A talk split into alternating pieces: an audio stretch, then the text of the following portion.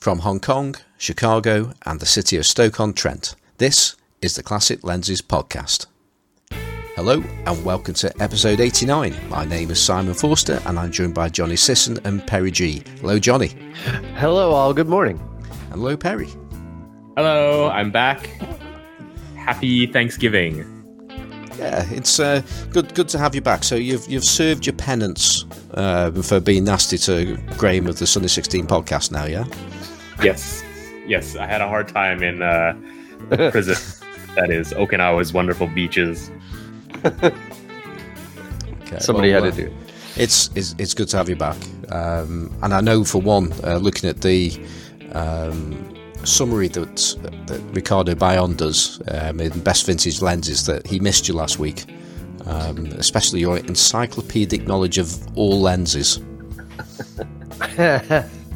Yep, yep. Oh, and, and I'm surprised that Johnny didn't call me out on that Happy Thanksgiving thing too. By the way, I figured you meant it was like Canadian Thanksgiving or no, something. it is Canadian Thanksgiving today, Yeah. and uh, condolences to Simon for uh, the UK losing its Dorset knob throwing contest this year. That was. Uh, I, th- I think we need to explain a little bit to our listeners what uh, what, what knob throwing uh, is is all about, and it's a traditional event um, that happens somewhere in Dorset. And I've lost the link now because uh, this is this is something that I knew absolutely nothing about until um, Perry uh, shared uh, a link um, about this uh, knob throwing, or as uh, Perry prefer- prefers to call it, knob wanging. And uh, and it's something where they, they bake some what look like buns, uh, but they're actually biscuits, and they get thrown. And for some reason, um, they've got to find a new home this year. So it's it's very very sad news, and everybody in the UK is very upset about it. They, they they have to find a new home. Like, well, I th- I think they need to. They've got to find somewhere else to to throw their knobs. what, did somebody object to the knob throwing or what? I'm gonna have to dig the story out now, aren't I? I think so.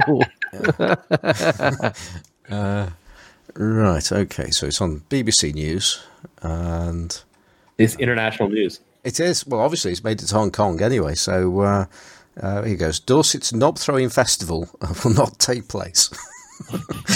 uh, next year, well, organisers uh, search for a new venue. Um, and it's all about throwing the, the county's traditional biscuits as far as possible. And it's been running all the way back since 2008. Um, so, uh, so there you go. This is a long-standing uh, thing, and eight thousand people arrived last year. Um, and they also have a they have knob and spoon racing, splat the knob. Uh, they have knob darts. Uh, pin, pin the oh no, pin the knob on Pin the knob on the knob. yeah, no, pin the knob on the on the Kern Abbas giant. um, So I, but why do they have to move? Did somebody object or something? and they they, they don't that explain that, huh? no, I'm sure there's. Okay. Uh, it's got something to do with the uh, the committee members and uh, and concerns by Moore's Biscuits uh, that the event has actually run its course. All right. Huh.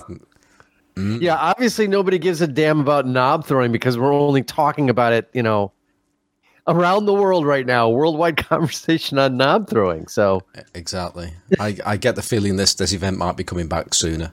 So um, let, let's let's all hope so. So uh, the Dorset Knob Throwing Festival, um, hopefully it will actually get going again uh, this year with a bit of luck. We can sponsor it with the Jeppson's money. ah, there we go. There we go. Yeah, dip dip the biscuit in Malort and see how far you can throw it. And Yeah. yeah, that's that's probably a weapon of mass destruction, isn't it? Yeah, yeah, exactly. Well, most things are, you know, if you if you throw them in anger over here. Okay, well, um, moving on, moving on from knob throwing, um, there was something I, f- I kept on saying when I was signing out last week that there's something I'd forgotten, and there was something I'd forgotten. Well, I've probably forgotten loads of things, but one thing in particular was uh, the Emulsive Secret Santa event, Secret Santa event, uh, is back on. Um, so that's the one for 2019. And last year there was a quite a big run into this, uh, where um, there was plenty of time to get ready for it. This time there isn't, and we're already already halfway through uh, the month because it ends uh, at the end of October. When I say ends, as in entries need to be in uh, by the end of October.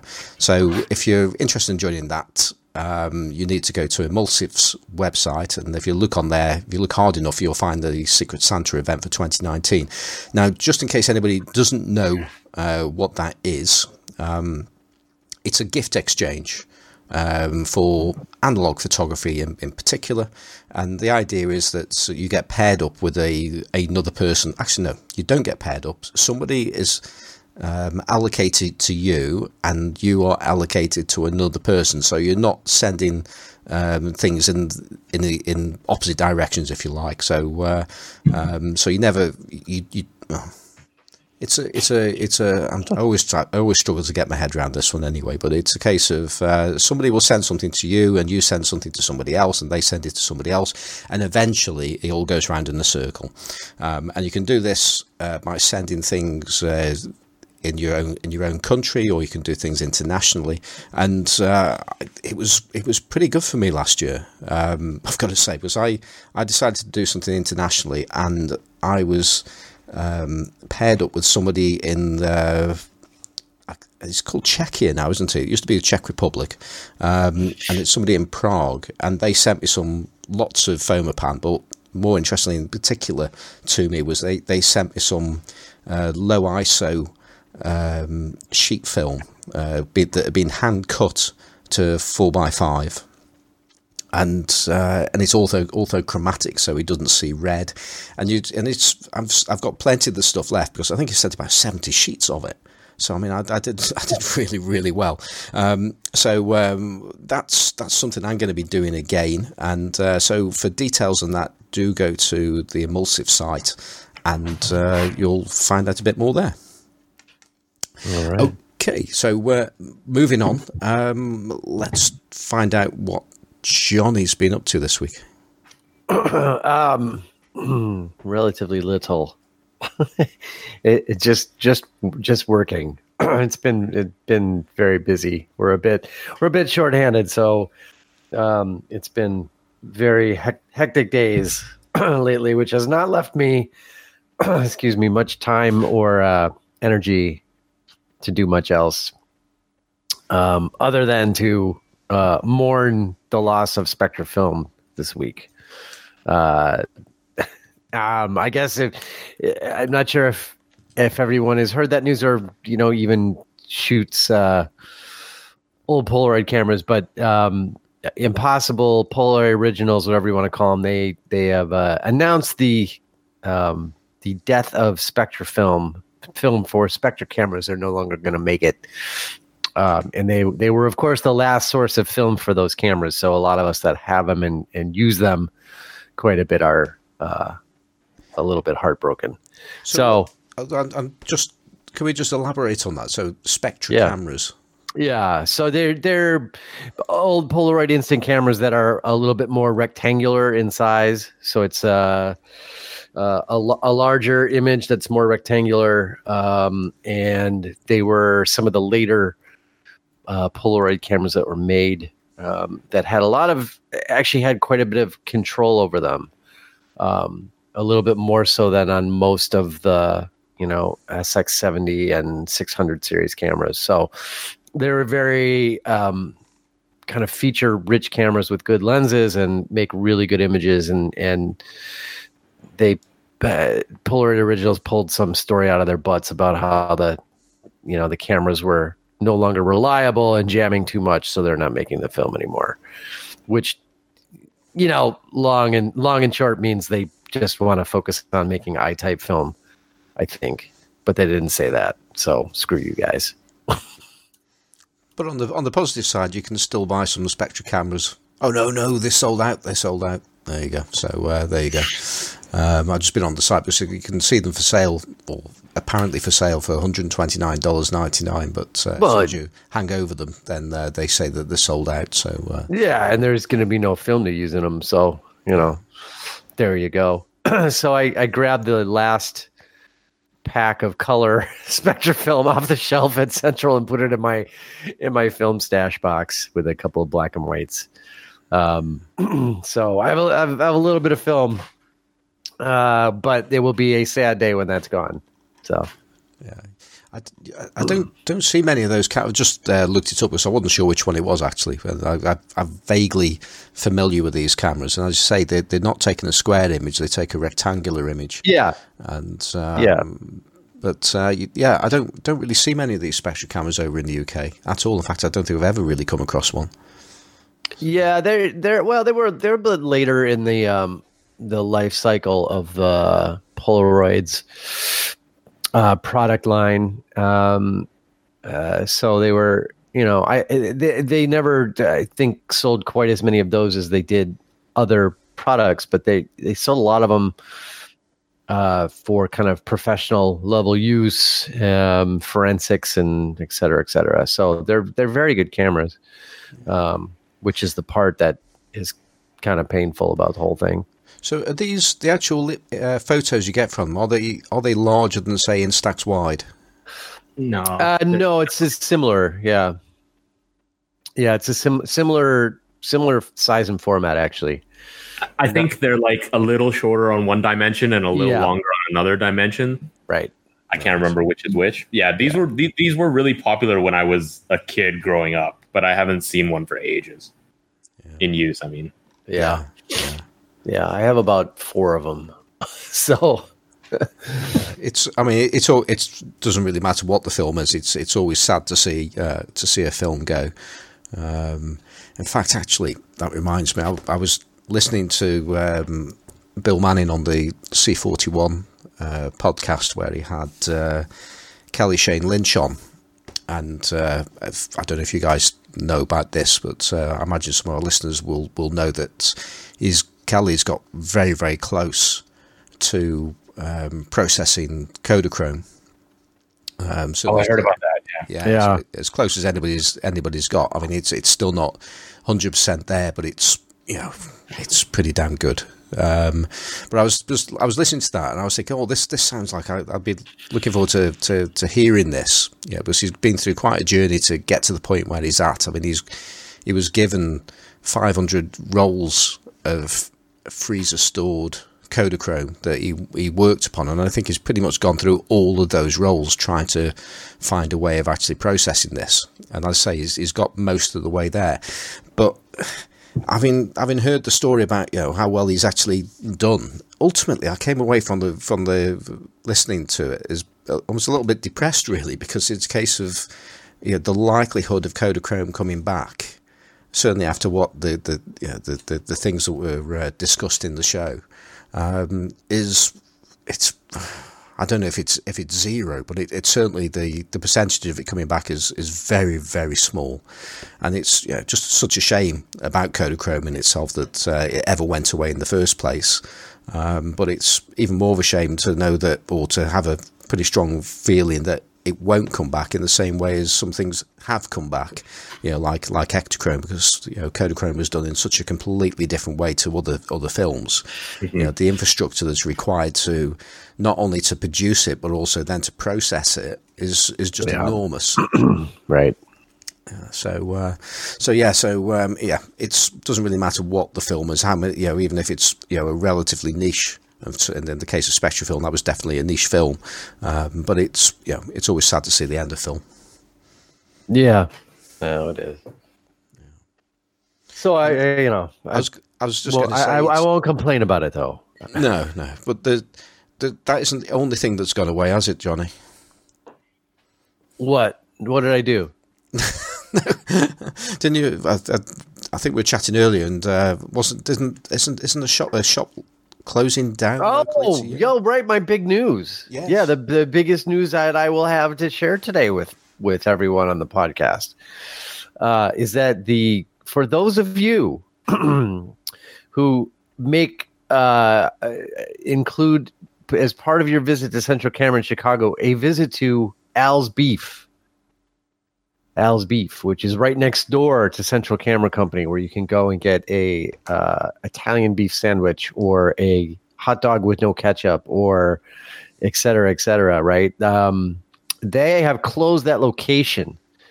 Uh, although it says in the window, and I mean, this is like one of the things I'm walking by g- going into work, and there's the, you know, it's all brown papered over the window, and I'm like, what? um, uh, but there's a note on the on the window that says, you know, remodeling, reopening soon, as Chicago's finest beef and dogs, or something like that. Um, so I mean, basically, it was a it was one of the franchise locations. Uh, that you know is just going to be reopened as some other, you know, generic beef sandwich place or whatever. Um, and the original Al's Beef is still open, and I think one one or two others are still open. But the Loop location is not open anymore. So you know, big news um, for those of you, like I said, who who make a stop in there when you go to Central Camera. You will not be able to get your beef at Al's Beef. You'll have to go. I don't know. You go over to Luke's or Max's or something. So that's the place that when Mike Novak was on, you guys were discussing the place that dips your sandwiches and people go to get ketchup for. Uh, two different places actually, Perry. The dip, yeah. Well, any any place will dip your sandwich, but yes, that is the place you would go to get the the dip sandwich. Um, the place with the ketchup is actually Gene and Jude's, which is actually out just outside the city. Um, so two two different establishments actually. Mm. When you- Uh, when you say yeah, with- he w- When you say with the ketchup, do you mean with the ketchup next door at McDonald's? Is, is that is that the one? Yeah. Well, yes. Yeah. Yeah. Correct. Yeah. Um. Yeah, but I know that that I know that that Mike uh, definitely liked making a stop in at at Al's Beef.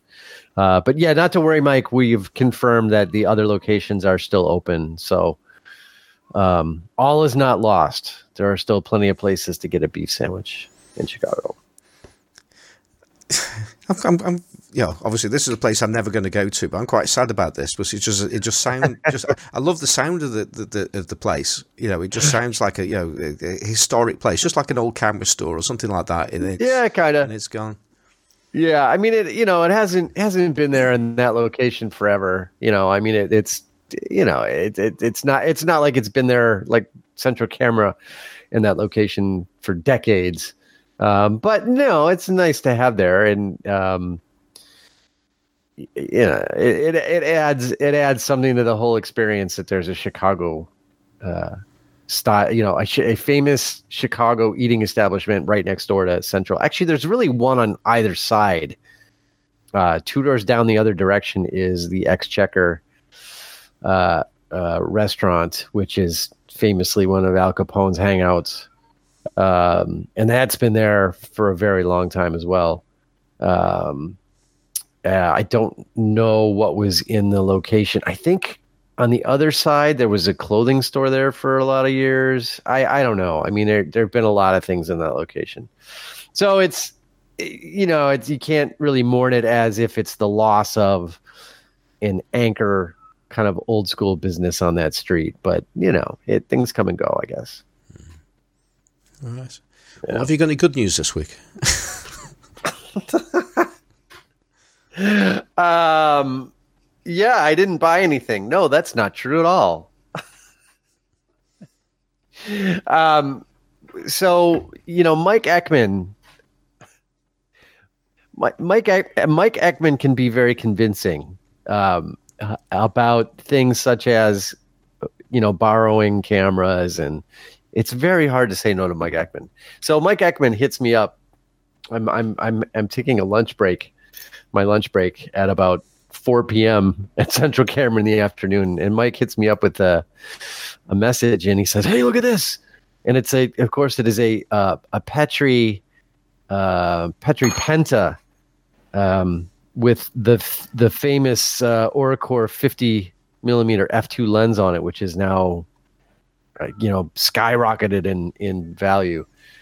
Um, so, and I had been literally looking for this exact combination about an hour earlier at the shop.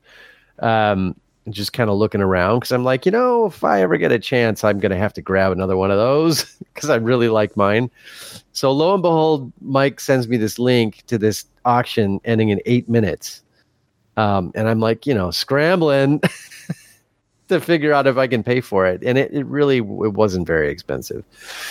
So I did get one of those, um, actually with the thought in mind that I would I would keep the camera uh, because it's really a pretty unusual camera, and I, I I'm I'm worried about how long mine is going to hold out.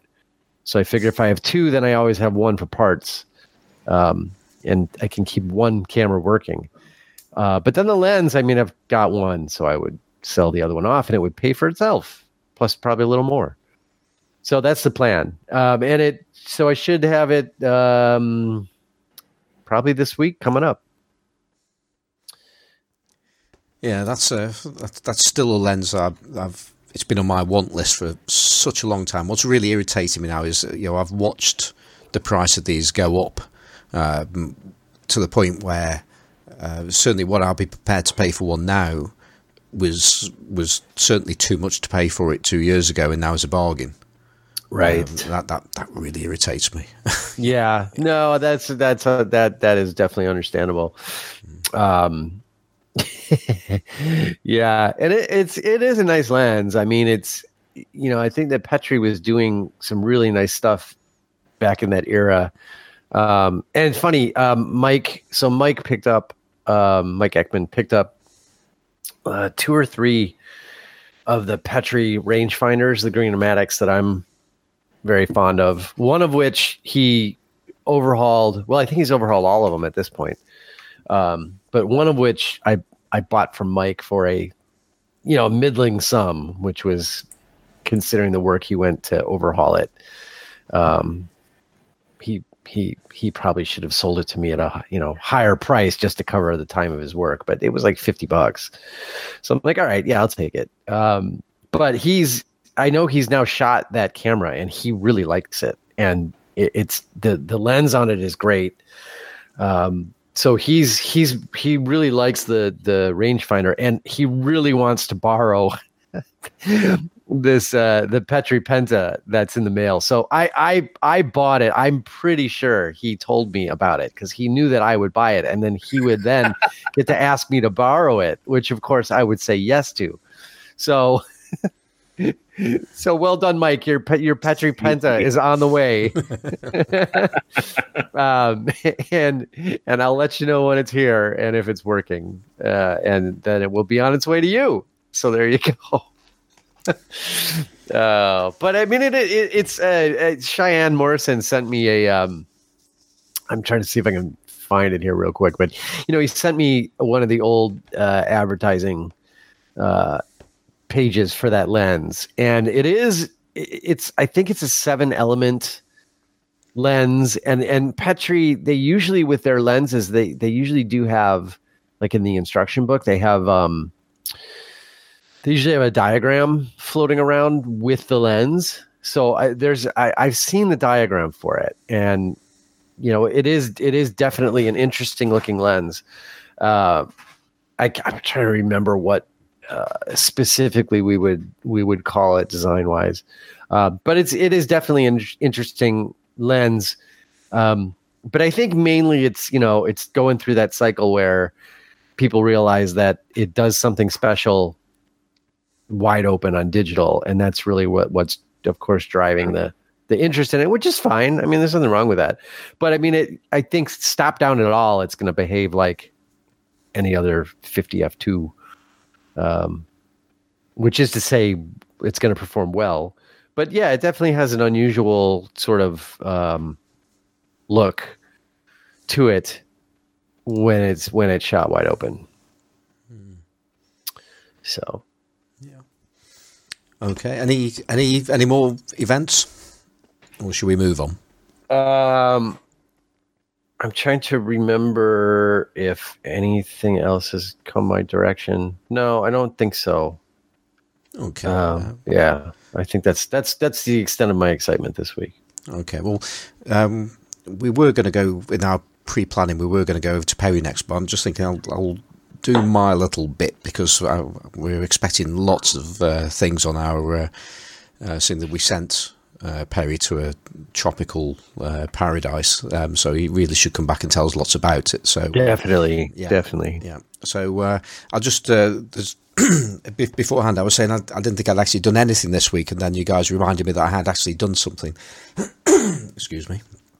And uh, and just just two things just come to note. I mean, one I've uh, popped up some more pictures that I'd taken with my Horizon 202 um, of, uh, of uh, some shots in uh, North Wales and some shots in, in Liverpool, and uh, I just remember there was there was something reasonably interesting about this, and that's that I'd used a a film called um, Astrum Photo 100 um, which is I've mentioned it be- beforehand, and uh, the, the stuff's evil as far as I'm concerned. Um, not just because it's green um, when it goes in, but it's it's really thin. Um, although I've now been told that there is actually thinner films on the market out there. Um, one of the Silberra films is, is, apparently even thinner.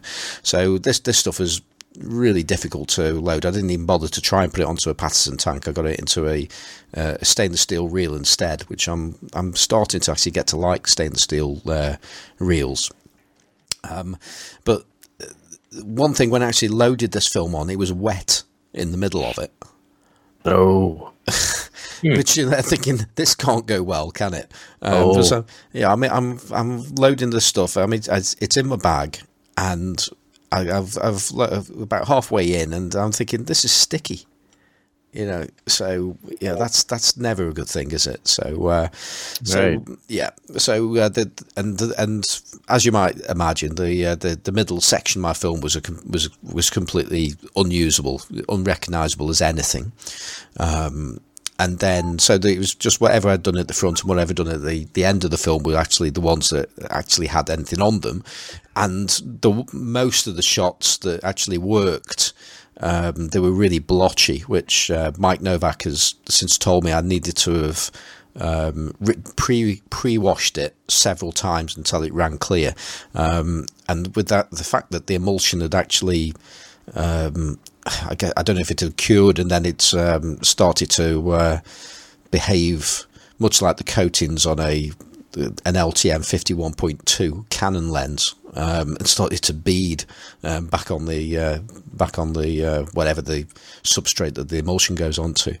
Um, yeah, so uh, I've, I've, I've I've taken myself down a bit of a tangent there, haven't I? I'm just thinking about Canon 1.2 lenses, but uh, That's all the weird stuff on the pictures you you shared. yeah, that's that, literally like liquid on the film. Yeah, that that's right. Yeah, so it, it was just really, really blotchy. So, and I, I either didn't wash it enough, or it was a case of it was no no matter how much washing I was going to get done, I was just going to get some kind of residue of the emulsion over most of the shot. So, and you wouldn't have known that until too late. So, uh, but you know, a fair a fair amount of the shots came out okay. Um, I used uh, Ilford Microphen to to process them, which is fast become my my favourite developer. I love the stuff at the moment.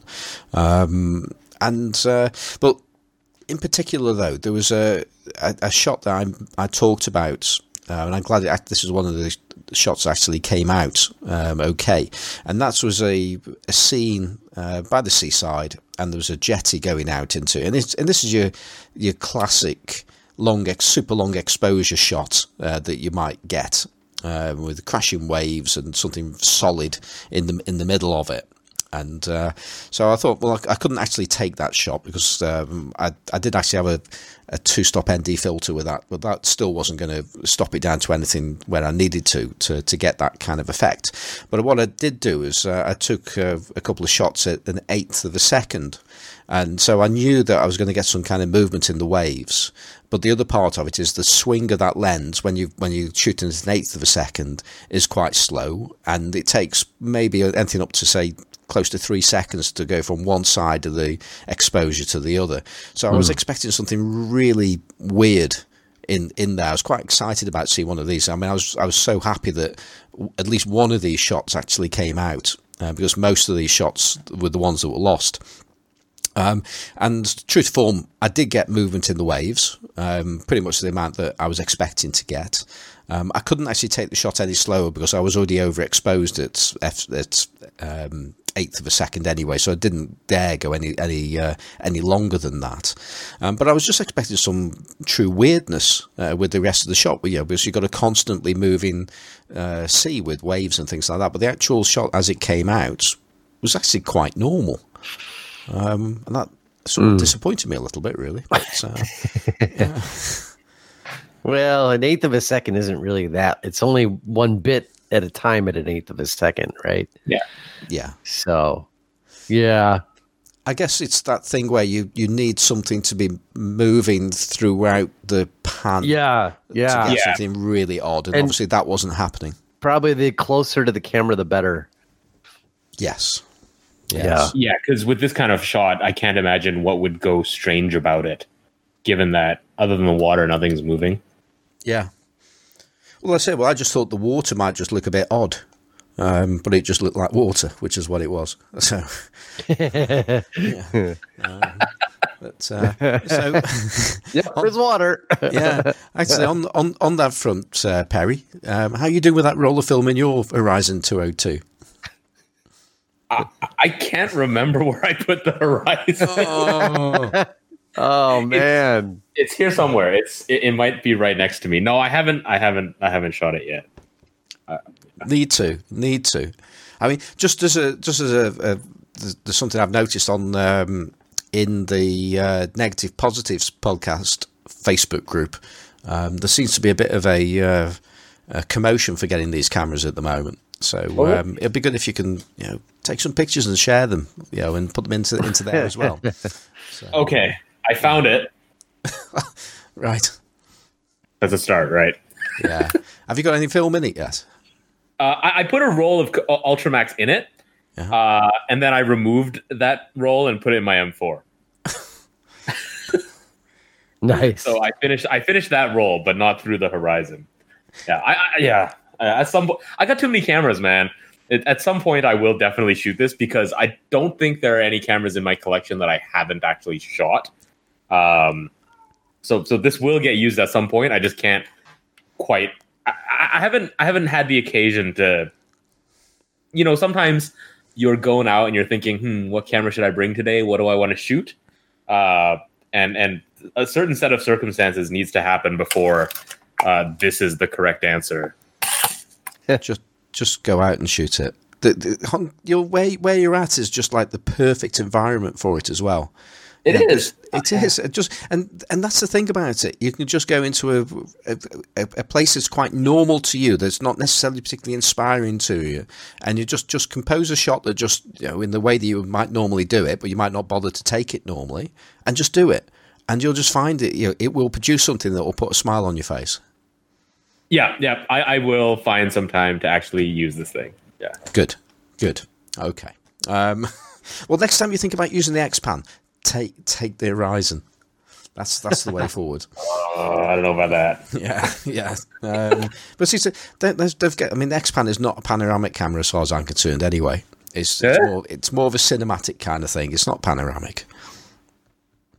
I don't. If I'm being controversial there, I don't know, but I, I don't I don't class that as a panoramic camera.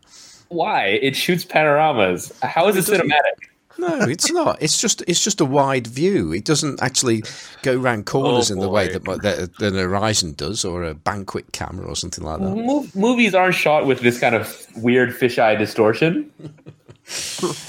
anyway, I've, I've made my point. About? I'm st- I'm, stick- I'm sticking with that now. Um, so uh, okay. So in in in in other news, because I haven't got too much news. Uh, the other thing is um, I've I've finally got round to respooling uh, a roll of film to put into my Kodak Medalist, uh, which is a 620 film, and 620 uh, cameras use exactly the same film as 120, except the spools are, are a different size, and and some 620 cameras you can just about get away with putting a roll of 120 into it. Um, you certainly cannot do that uh, with a medalist. In fact, there's so many things you can't do with a medalist. It's untrue. So uh, even to the point where you know if you're going to use your medalist, uh, the, the, the usual advice is read the manual first.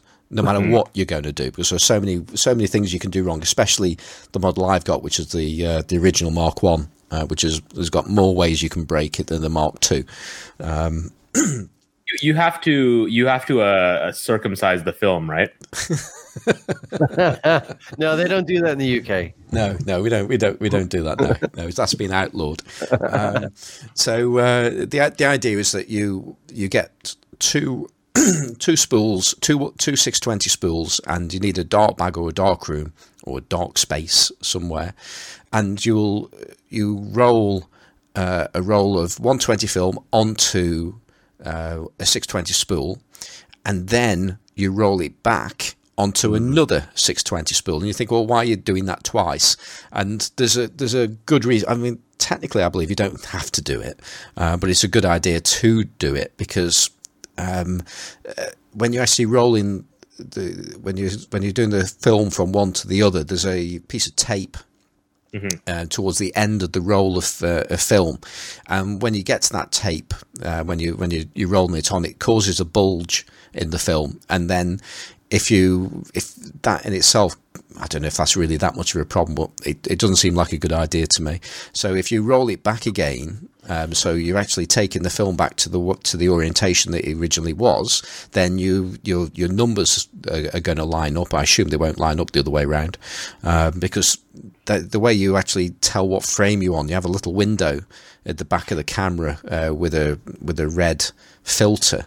Uh, where you can actually see your frame numbers, and uh, 120 film's got lots of numbers on the back of them, depending on the size of film that you use. And handily, it uh, it, it tells you what it is for the, this six by nine film, and it's aligned in the in the same place as it will be if it was 620 film, which is really good that that there is that legacy um, treatment there.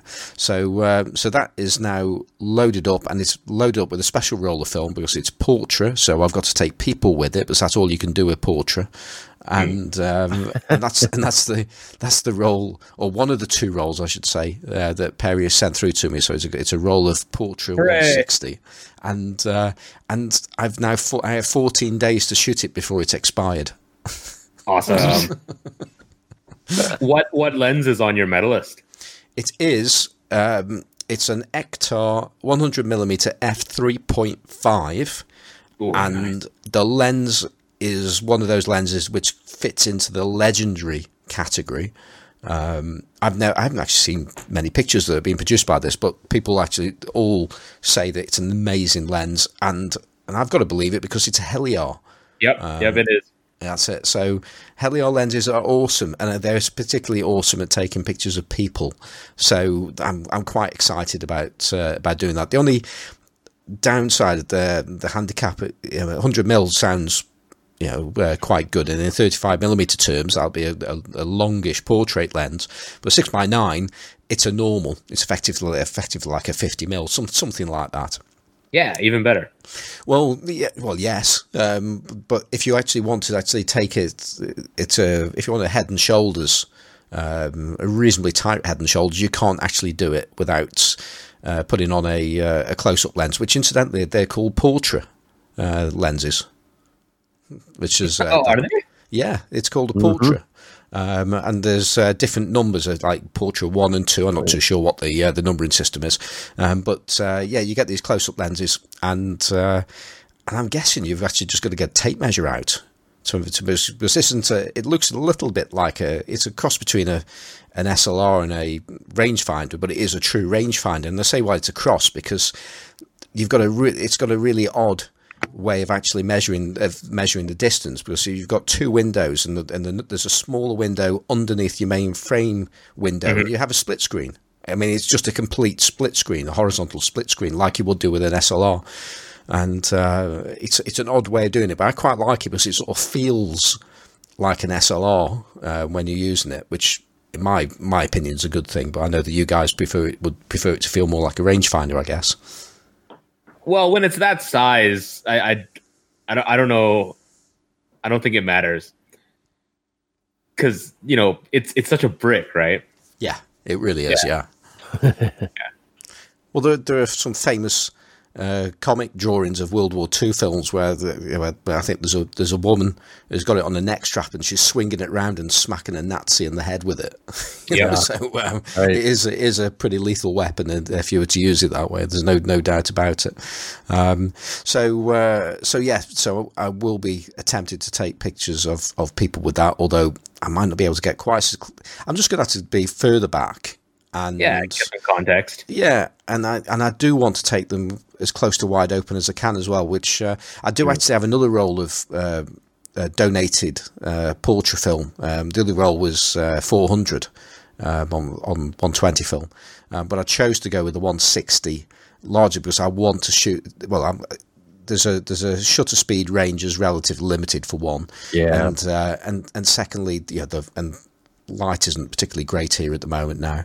Um, so using the, the slower film will should enable me to get close to using it at uh, 3.5, which is what I really really want to do. Nice. Yeah. Yeah. That that that's a really nice lens. I'm I'm really looking forward to those results. Yeah.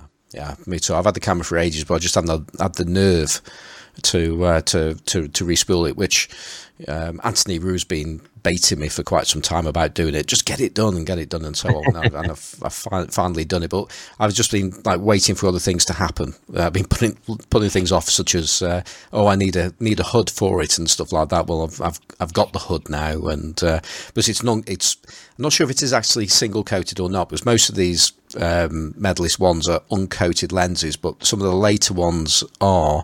Mine's from 1943.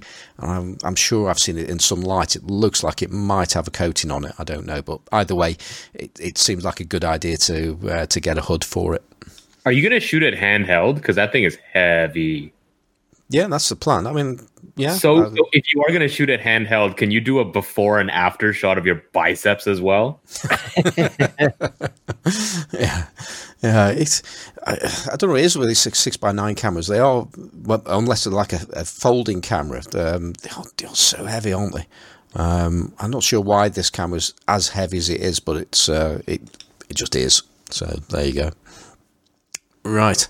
Okay. So that's that's my week. Um, Perry, how's how's your trip been? Since both of you cleared your throats before speaking, uh, yeah, it was uh, it was really good. Okinawa, you know, Johnny mentioned wasn't isn't the first place that comes to mind for an American to go on holiday, but it's a cool place. uh, it's crystal clear water, gorgeous beaches.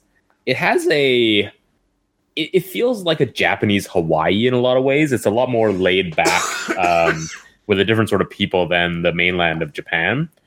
And in the middle of the island, because I rented a car and we kind of drove up and down, there's a there, there's a place called American Village uh, that we stopped by for for an evening. And you know how in America you have Chinatowns in different cities? Right. Uh, th- this is essentially the Japanese equivalent of an America town. Wow. So it's McDonald's and they let you shoot each other or what? because Amer- uh, cause Chinatowns are kind of America's take on, on a, a, a sort of Asian settlement, right? Yeah. So this is sort of, I guess what you, what, what the Japanese in Okinawa imagine America to be like. Uh, and it, it's, I mean, it's nothing like the US, but everything is just sort of bigger and with more, I don't know, corn syrup in it. Right. so that that was kind of that was kind of odd, but I mean, it's a gorgeous place. The food is wonderful. Uh, we went up to an awesome aquarium up there. Um, so it, it was kind of a last minute uh, change in our schedule because we were originally going to go Sunday to Wednesday, and then on Friday there were these huge, huge protests in Hong Kong at night after the government introduced this anti-mask law, and basically everything got trashed. Uh, so all of our our pre-scheduled activities and my work stuff for Saturday got canceled quite late on Friday night. Um, so we changed our flight last minute for Saturday morning and kind of got an extra day in because of that. And so the biggest struggle was deciding what to bring, of course, gear wise. Uh, so I brought I brought my GoPro because we were definitely going to go snorkeling uh, in the coral reefs there, and I brought for film, I brought my Contax T just to keep it light uh, and to fit everything in a backpack. And then originally for my digital camera, I was going to bring my Ricoh GR2 and just kind of keep everything very pocketable. But at the very last minute, I swapped it uh, for my Fuji X-T10, and I do not regret that choice at all because I ended up using it quite a bit. So the two lenses that I brought were the Voigtlander Super Wide Heliar 15 millimeter, um, which which is always essential, and a Lomo Color Minotar 35 millimeter f 2.8 uh, that I actually have on loan from Simon. Lomo. Uh, is it not from the? Is it not from a Lomo LCA? No, Oh, no, uh, sorry, no. Minox, Minox, Minox, Minox. My bad. Yeah. Uh, yeah, those little things are they'll confuse me. Yeah, it's from a Minox, and uh, it's been converted to Leica M mount, and it, it doesn't have rangefinder coupling, but I did try it on my digital Leica, and the you know Infinity is bang on. Whoever made these, like it- it's really well made and precisely calibrated, and as a compact travel lens, wow, this thing really delivered. I mean, I had it on a a, a helicoid adapter, so it was I, I could focus much closer than it normally could as well. And it, oh, it's such a cool, cool little lens. I, I love that lens as well. In, in the same way as as as, as you there, um, a chap named Harvey makes it, by the way. Um, and uh, it, this is my second one actually. Uh, so my first one was LTM, and but I wanted uh, the uh, that particular one to just make it easier to use on. Uh, um, well, actually, potentially to be used on a Leica M camera, but also um, the helicoids are just Leica M helicoids, so they're just easier to use. But it's just one of those lenses that uh, whenever I put it on my camera, it just makes me smile. It just makes me Ah. happy. Yeah, I mean it. It's super sharp, wide open, but it's got it. it I, I, it's hard to describe the rendering. I mean, um, I, I spent a, most of the time I shot it in the Okinawa Aquarium, which is gorgeous, and some of the stuff that it was doing to uh, the corals in the background was pretty unique looking. And the the aperture blades in this lens, um, there's only two blades, right? Yeah. and it's it's sort of teardrop shaped, but like a horizontal teardrop shape. So I didn't do any weird bokeh stuff with it, but I can imagine that you could get some pretty odd effects uh, shooting slightly stop down and then up close. Well, actually, this is something to do, especially where you, where you are. Uh, try and get some starbursts with uh, with street lighting because it Ooh. does really really interesting things with that. Yeah, yeah, that that's a good idea. Yeah. Oh, I might have to chuck this thing on um on my Sony and go out with it. Ugh.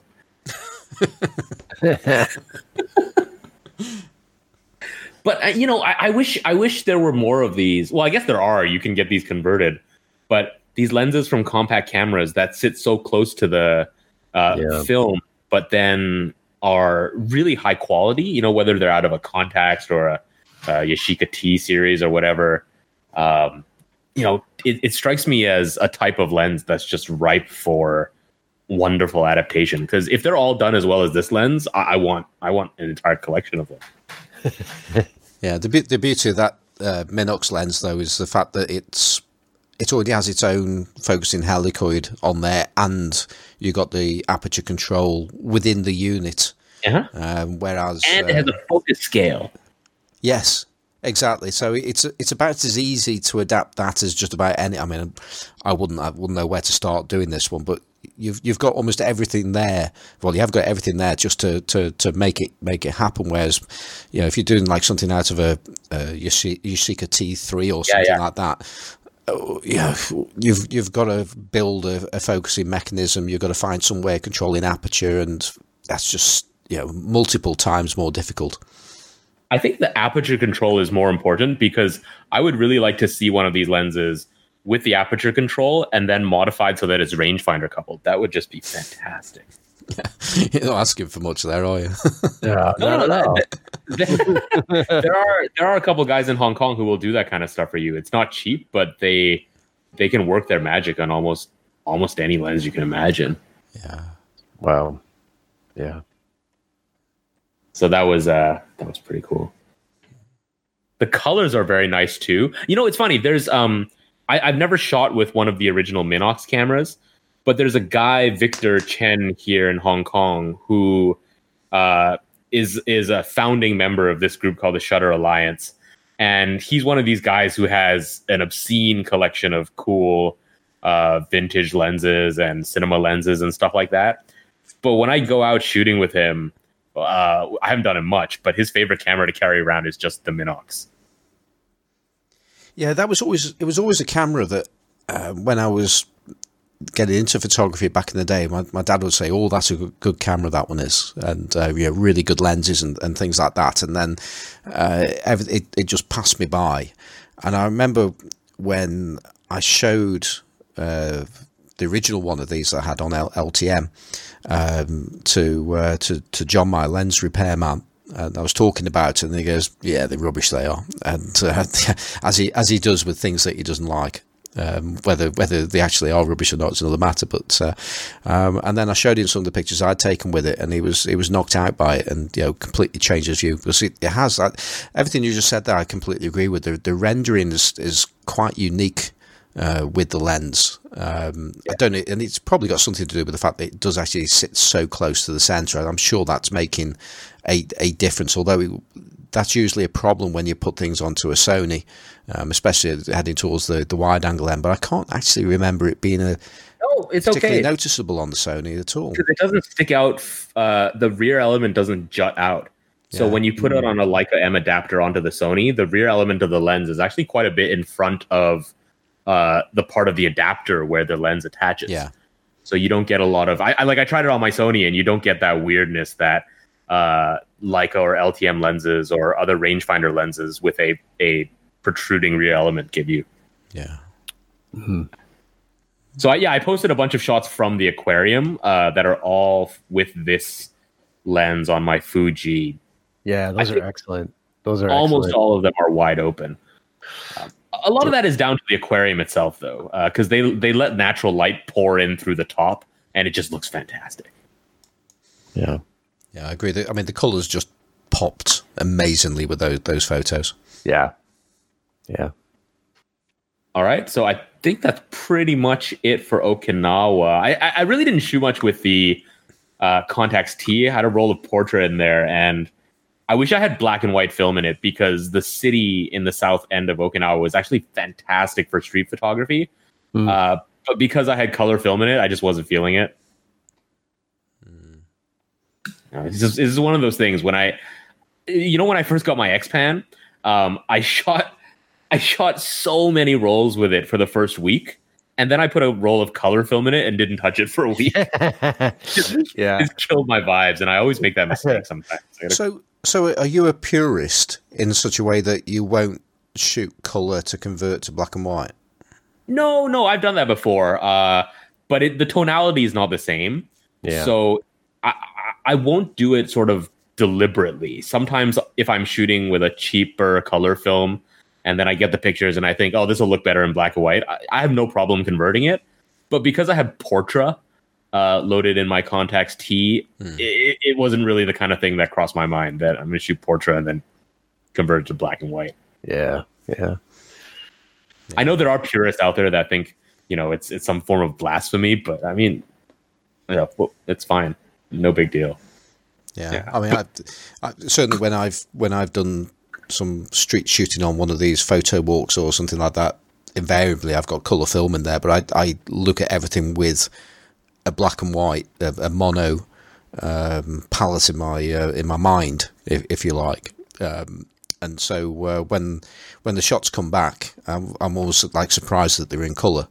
Um, mm. But I do tend to, um, so I'm, I'm, getting better at seeing in black and white as to, you know, because some, some things can be quite mushy and non-distinct in black and white, where whereas other, if you you you've got to start looking at textures and contrast, mm-hmm. um, because you know a lot of colours that have, are quite bright together just effectively show up almost as identical, don't they? When when they when something's converted to to, to black yeah. and white. Yeah, so the advantage of shooting color and then converting it to black and white is you can adjust individual channels, mm. uh, which you would have to do in advance with uh, color filters shooting shooting black and white. But at the same time, I, I wouldn't deliberately go out to do that because I just find the tonal gradations to be a lot less satisfying and smooth when you're converting black and white film to uh, sorry when you're converting color film to black and white. Yeah. Uh, yeah. So Okinawa. Uh, the the other thing I've kind of been up to in Hong Kong is I, I've started doing what Johnny does and carrying two cameras around. Uh, normally I only carry one, but so recently I've been carrying the Contax T around with color film in it all the time, and then just sort of swapping the other camera that I have uh, as my day camera. So Yeah. I mean that's a good setup. I don't know why I haven't been doing that all the time. Normally, what I do is I'll carry one camera with a few lenses, and then color film and black and white film. And then if I decide that I want to shoot color, but I have black and white loaded, or vice versa, I just finish the roll really quickly and then change yeah. and then change the film. But but so that's how I end up with lots of pictures of um, either my cat or just random stuff at the uh, end of a roll. But this is a much better approach. it's it's just more to carry. That's I do that. Yeah. It, it, Yeah. it is more to carry, but it depends on what the cameras are, right? Because Right. this has right. allowed me to carry, you know, like sometimes one medium format camera and then the Contax T. Yeah. Uh, yeah. because it's just the Contax T is so small that it's basically like carrying a few rolls of film. Yeah. and I I've started using it a lot more just because I trust it a lot more than I trust my Olympus XA. Um, not not that the XA is a bad camera. I love that camera. Don't get me wrong, but my Olympus XA, well, all of them because they have the little windy toothed wheel instead of a traditional film winder. Uh, I, I talked to Rob Jameson about this, and apparently he really cranks his XA all the way. But I, I'm fairly gentle with mine, so I have missed quite a few shots uh, after advancing the film and pressing the shutter because I haven't wound it all the way. There's like one or two extra Oh. sprockets Huh. um, that are left, and and then I missed the shot because I think it's fully wound, but it's not. Oh wow. Yeah, I never Um, noticed that. No, I me neither. Yeah, I mean, just the way that I shoot street. Sometimes when I'm working a scene, I'll try to I'll fire off a couple of shots one after another, Yeah. and so I got to sort of fire wind uh, fire. And so when it's a traditional film advance knob, y- you have to go all the way before it'll even sort of start moving backwards, and that's what the Contax T has. Whereas the XA, I've missed so many shots with it because of that, and it might just be mine that's not, you know, the the knob might not be as smooth or whatever. But I haven't tried any other ones, and I've missed enough shots with it that I don't fully trust it anymore. Yeah, Well, I don't really trust myself with it. Is the better. way to put it. you're clearly being too gentle with your knob there, and you'd need to work it harder. Gotta throw it more. Yeah. Yeah. So you, you guys haven't. I mean, you both have XAs, right? You haven't had that happen to you. Yeah, I've I've got a, a, an XA. Uh, the yeah, without without the numbers, and I've only shot one roll of film through it with, and I've I've, I've Ah. can't, I haven't decided whether I actually like the camera or not, but I think I do. Because certainly the results were excellent from it. But Yeah. no, I, I just but I didn't. I certainly didn't have a problem with winding. That's what I did have a problem was was taking shots when I didn't want to. Uh, because the, shut, the shutter's way too sensitive. Yeah.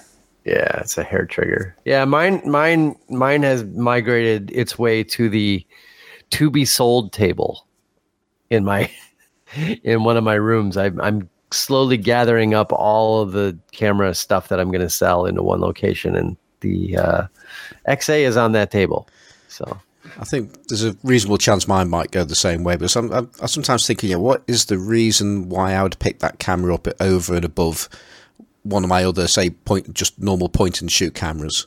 yeah, Um, or if I had one, uh, something like a you know a, a, one of those Petri color corrected uh, cameras, which I really fancy using, but they, yeah, they, they, they were larger, uh, chunkier things. So I mean, they're not much difference in terms of size to say a, a, a Leica, um, but um, yeah, why why would I actually pick that camera over a point and shoot? And I, I'm I'm struggling to answer that question. that's that's a very that, Simon. Uh, you were like exactly on the same page. I'm just I can't think of a situation when I'm gonna choose that camera to use. You know, I just there's always something that I would rather have in my bag than that camera.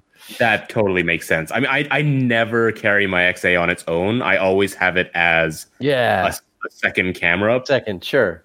But now I'm just I, I don't I'm, yeah I, I you know I don't have I don't have any uh film point and shoots. Um, I only have the XA and this Contax T. So uh, there's just no reason for me to pick up the XA over the Contax T either because the Contax T just Yeah. it, it feels better. You know, it's it's. I used to have a T2, but that thing was a little bit too bulky. Um, and Kendall Jenner made the price go up too much, so I, I had to sell it for a profit. uh, but the T hasn't gone crazy yet, and it's just it's super nice. It's a rangefinder, you know. It feels like it feels like a proper piece of engineering because the XA is all plasticky, whereas like this Contax T, I feel like I could, you know, Well, the throw fact, that, it. the fact that it's a rangefinder as well, uh, was I was going to ask you if it was rangefinder or whether it was scale focus, and the XA. so yeah, uh, no, no, the uh, the the Contax T. oh yeah, Yeah. So, yeah, I mean, I'd, I'd ask the same question. Why would you have a, an XA when you've got a Contax? Well, I got the XA a long time ago before I got the Contax. Um, that's Yeah. why I have both. Yeah, yeah. Yeah. I, I got the Contax T after I sold my T2, and uh, because I do like the lens on the T2, but it just the price is absurd, and it's a point and shoot. So you know, autofocus is unreliable. It, it's ugh. Yeah, yeah. this is the same lens. It's just it's a rangefinder. It's way better. I mean, the, I think that the I like the look of the Contax T, and I've I've played with one, and not not not shot one, um, but yeah, I, they, they, they're just two competing cameras between between them, and uh, and I would Yeah. certainly uh, give give the the Contax T more time, although that's possibly Oh, yeah. largely because I'm a Contax fanboy. Oh, it's gorgeous. It's, yeah. If you get a chance, yeah, it's. I mean, the lens is wonderful, and it's just a joy to use because you know, even though it has that that annoying flap uh, Yeah. that folds out, the I find that it's really easy to to focus the rangefinder with my middle finger and just shoot Mhm. the whole thing. Just shoot the whole thing one handed. Hmm. Yeah, That makes It's- sense. It's great. Whereas the XA, you have that little sort of tiny, tiny focus tab on the bottom that moves like five degrees. Yeah. So- Yeah, that's yeah. I that's I guess the thing that I I it's like the camera that tries to do too much for me. Or or, or yeah, or I feel like I need to do too much with it when I'm using it when all I really want to do is have a point and shoot. But Mhm. then I'm screwing around with the rangefinder and which is silly because it's like what's the base length on that thing? Like half an inch. Yeah, So uh, Well, you can use it as a scale focus camera. at Yeah, the end of well, the day. you, yeah, you the, the, you can, but then I've got other scale focus cameras I'd rather use than. You see what I mean? It's like Mm. it's like everything that it should do, I would rather do with some other camera. yeah. So I, which Totally. is, I, I know that's silly, but I, you know, if I'm if I'm going to use a camera with a rangefinder, I want to have a proper rangefinder. If I'm going to use a camera that's scale focus, I want it to be an easier to read scale focus, you know, Mhm. uh, indicator. I mean, it's just like there's there's always a reason I'm going to pick something else up. It's that it's that jack of all trades things. Uh, the, I think it really excels at is being small. Yeah, Um, yeah. But that's Yeah. that, said, I did pick up a because my next point and shoot camera that I will be using is a Olympus Mu two. Uh, so Oh, nice. I, I picked one of those up. With it's got a, a broken um, uh, battery door on it. Um, it's, Okay. it's just a bit of plastic chipped off at the bottom, so it does actually close and it'll hold the battery in place. So it's uh, so it's just one of those things that doesn't it doesn't look as nice as it could do. Um, but some, sometimes, yeah, when you pick up a camera like that, and yeah, because it's ugly or whatever, but you know it works, I, I think you can get more pleasure out of it because you're just not bothered about it in the same way. Now, so now there's a situation. If you had an XA and a Mu two, I would choose the XA. yeah, me, yeah, yeah, me too, hundred percent. Okay, and and why and why wouldn't you use the the, the, the, the darling of point and shoot cameras of the, oh, I, I I can't be bothered to wait for it to get ready to use and turn the flash off and you know. I just I I'd, Yeah. at that point I'd rather use the XA and just have a scale focus camera Yeah. with Yeah. probably a slightly better viewfinder. Yeah, yeah. It, it it feels nicer in the hand as well. Yeah, no, XA is just a cute little thing to have in your pocket, whereas the the Mu, yeah. I, I've never, I've never. I mean, I like the Mu two, but I, I think I'm with Johnny here. It's just, uh, So that's a, that's so that's another vote for the XA then. So uh, that's, uh, that, that, that, yeah. that's great. I, I, lied by the way. I do have a film point and shoot, but it's one of the few cameras I've never used. uh, I have a Leica Minilux that's brand new in box, sitting oh, on my wow. shelf. It was, yeah, it was given to me as a gift, and I, have taken it out and just sort of played with it, uh, but I haven't actually used it because it's just oh, I don't know, man. It's brand new in box. Like it's one of these things where my inner collector is just like, keep this, keep this, keep this. but the lens on that is stunning. I mean, that 40 millimeter f 2.4, I, yeah. I really got to go and shoot with that center. Yeah. But the, the, original point of bringing up small cameras uh, and having two cameras at once was not to talk about the Contax T. Um, it was talk about the other thing I've had in my bag, uh, which is a new lens that I picked up off eBay with a uh, one of Cheyenne Morrison's purchasing tips, which is to look out for spelling errors. Um, so I picked up a uh, I don't know how do I pronounce this a W a cal Kyoei uh, 35 millimeter f 3.5. How, uh, how why why would one of those be difficult to list properly? uh, they, they, it was missing an L from the Ecal. Oh yeah, okay. Yeah, you can't even say it. Yeah, that, that's the thing. Yeah. yeah. Um, so I don't know how I stumbled upon this. I think eBay might even have recommended it to me, and it had a buy it now price of like hundred and fifty bucks with shipping. Wow. Uh, and it came with the viewfinder as well, which I didn't think anything of it. Yeah, I didn't think view- anything of it until Johnny told me that viewfinder is stunning. I, I compared yeah. it side by side with uh, my Voigtlander 35 millimeter Brightline viewfinder, and this one doesn't have bright lines, but it's parallax corrected and it is brighter and clearer than the Voigtlander. It's gorgeous. Yeah, that that viewfinder is has it's in like the viewfinder Hall of Fame. I, I would have paid this price just for this finder if I had known yeah. how good. Yeah. Right. I th- I just saw it as a freebie that came with the lens, but my gosh, it's sweet. It doesn't have the distortion of the of the Voigtlander as well. It's just like, oh man.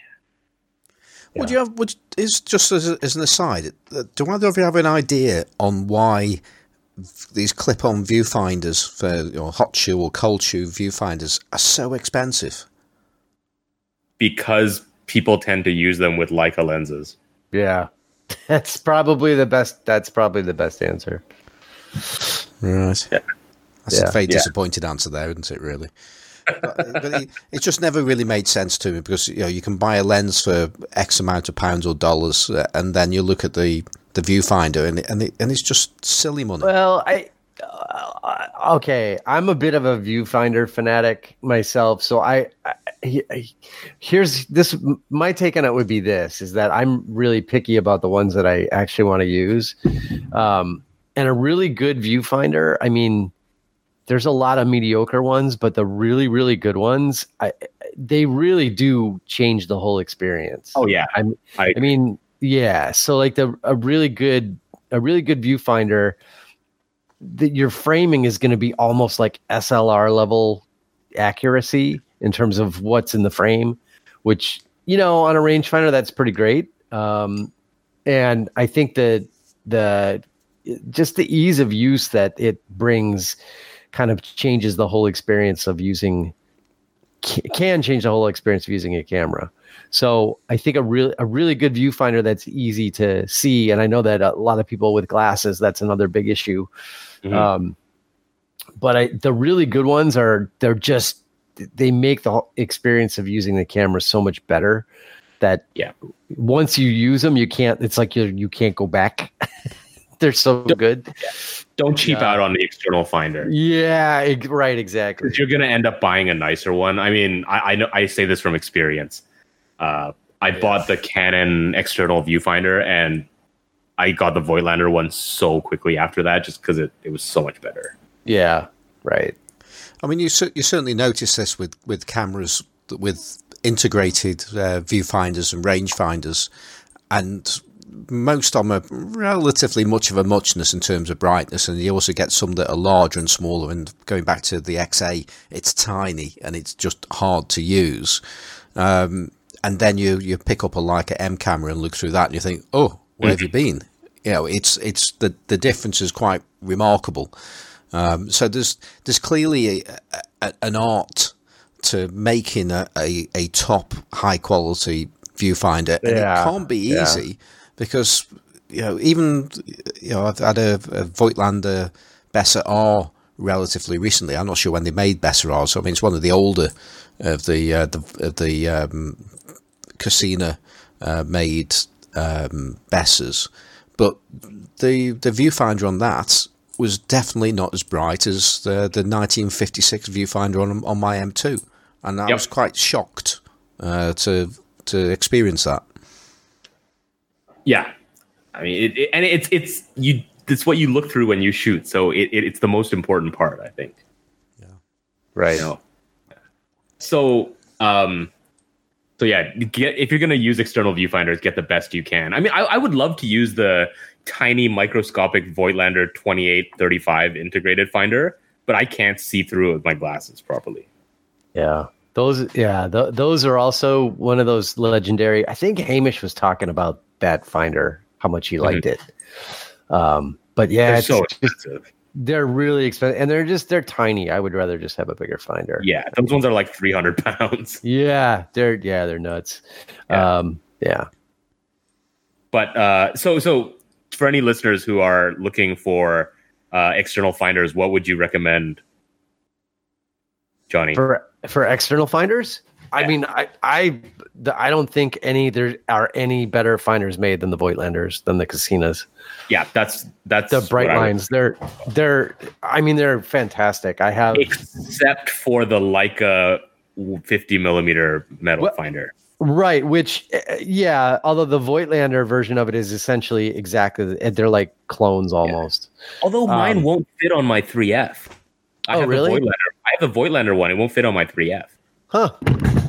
Yeah, I, Wow, have the one that came with the uh, anniversary edition 53.5 Heliar. Okay. Yeah, and it was it was quite surprising. But then I googled it, and apparently it, it just doesn't fit on Barnacks. Huh. Well, because I I have um I mean I have a few of them. I actually now have a couple of the 35 Brightline finders, which I, I mean Mm-hmm. I just that finder is so good. Um, it's awesome. Yeah, so like that, you know, that's the finder I use in my Canon P. It's the can. I mean, it's the finder I basically use anytime I'm using a 35 millimeter lens now. Um, so I I love that finder. Uh, so that one in particular is great. But then I mean, all just all of their even their the the the thing is, even the plastic finders are. Uh, they're really good. I mean, and they Yeah. they're actually they're actually probably nicer to use in some ways than the metal finders because the the you know the pupil is bigger and they just don't they don't look quite as slick. And the, metal ones look like just freaking correct. I mean they you can put them on a camera from the 1950s and it looks like it was made to go on that camera. They're just Yeah. really really aesthetically beautiful and nice to use. And optically they're really nice as well. So yeah i really like the voigtlander finders. Actually the one i would really like to get is the um, combined 2125 Oh yes, uh, that's nice. yeah the metal bright line i'd really like to get one because i have the both the plastic 25 and 21 finders and i'm like you know i could sell all those finders and get one finder um, so i'm kind of thinking about that because yeah those things are just so nice to use uh, and they make a 15 millimeter finder i, I mean i'm not that crazy um, because I kind of feel like the 15 is just so wide. It all, the finder, as long as you point it in the right direction, you know, you're always going to get more than what you see anyway. so I'm like, it's not, you know, it's not really worth the trouble or the expense to get the 15. But I It's mean, more I of a think, frame to show you where your feet are. yeah, right, exactly. But I mean, the 30 to me, like the, you know, the 20, the the 21 up through like 50 millimeter, they're they're just really nice to have. Um, I mean, even the 50 you were mentioning, uh, Perry, you know, when I'm when I'm using the a Barnack style camera, I don't use the viewfinder on those at all for anything but focusing. I Yeah. use an external viewfinder even for 50 millimeter. I would love Uh, that if, if it actually fit. Yeah. Yeah, well, yeah, and so the old Leica one is probably worth getting then. Yeah. um, because it it you know it's it, it's actually really bright. I have also the Leica 35 finder, and, it's okay, but the Voigtlander one is way better. So like the yeah. metal, the metal Leica one that sells for like, you know, those are like four hundred dollars now for a nice one. The Voigtlander finder is much nicer for two hundred dollars. So totally. I, yeah, so to me, like the Voigtlander finders are just they're I, they're incredible, and I I'm not I'm not actually convinced anybody but Cosina makes finders anymore. I mean, I I think of the ones that are rebranded, like you can get um get the Zeiss ones. Y- yeah, I think they're all made by Cosina. Like there yeah, there's so. there's ones for the the Ricoh. There's a couple models yeah, where they yeah. have a finder, right? There's Olympus has a a finder for one of their. I'm I'm convinced they're all Cosinas I don't think anybody makes finders other than Cosina at this point. Does the does the Voigtlander 21 millimeter plastic one have uh, bright lines? Yeah, I have the 15 and it doesn't. Well, I think there's two versions of it. I think there's a with and without bright line. Okay. Um, yeah, because like the 15 millimeter is not bright line, the plastic yeah. one. Uh, but the 21 that I have is bright line, but I'm pretty sure there's a 21 non bright line also. Okay, I th- yeah, I think that's the one I saw because I ended up buying the Leica 21 millimeter plastic one. Yeah, um, just bright. The bright lines are gorgeous on that. Yeah, yeah, and, th- those are nice. They're just to me the Leica ones. Like there's a they make a 24 millimeter finder and it they're just they're like eight hundred dollars new. Yeah, the price is is absurd. Yeah, and I'm like, why would you unless you really wanted to say Leica on it, there is no reason on earth because the the Voigtlander, the Cosina Voigtlander finder is I mean, I, I don't know. Maybe somebody can objectively say the one is a little bit better than the other, but they're really well made and they work great. And they're like two hundred dollars if you can find them. So yeah, I, I, agree with that recommendation. The Voigtlanders are the way to go. Yeah. Um, so I would love to have a whole line of those things in like every focal length, but I I, I do think I, I would like to sell my 21 and my 25 and get the combined metal 21 25 which i'm pretty sure CameraQuest still has that new in stock um i you know i should just ask him because he's got my my uh my Rollei that they're realigning it after I wha- whacked it out of out of alignment, the rangefinder. So maybe he can send me that one of those back with it. I'm tempted to pick up a 25 millimeter so I can get the ZM 2528. Oh yeah, okay, yeah. So we might have that conversation. But this this Acal viewfinder, um, the other thing it's got going for it is, uh, apart from the fact that it's parallax corrected, so it, it's one of those old finders with the distance scale in the back that moves it up and down. Yeah, um, those are cool. It, it, they are cool. It's also black paint. Uh, so it, it's starting to brass, and it, it fits perfectly with my uh, my black paint uh, Leica 3F. Right. Remix. Right. Well, Which that's, apparently that's you great. issue with. looks too nice. oh man, I love viewfinders. I'm I'm yeah. just I'm a sucker for viewfinders. But but I guess I should talk about the lens itself. As we spent like 15 minutes talking about the viewfinder that it came with. Um, this lens is not that easy to find. Uh, and I, I saw one in a shop in Hong Kong that was you know, fairly good condition. The glass wasn't perfect. The exterior was perfect, except some dude had scratched his name into the barrel, uh, which annoyed me. So, so after after playing with it, I kind of knew that I had to have one.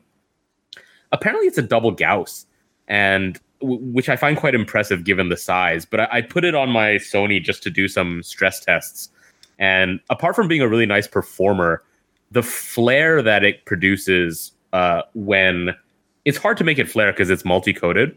But when you have um, a strong light source and you get a bit of ghosting, it's a bright blue flare, which I haven't seen very much in many lenses. Hmm. And you mentioned because it was it's the same as a Komura lens, um, and that was also sold as an Honor brand and a few others. And you mentioned something, Johnny, that the th- 3535 is a cult lens among UV shooters.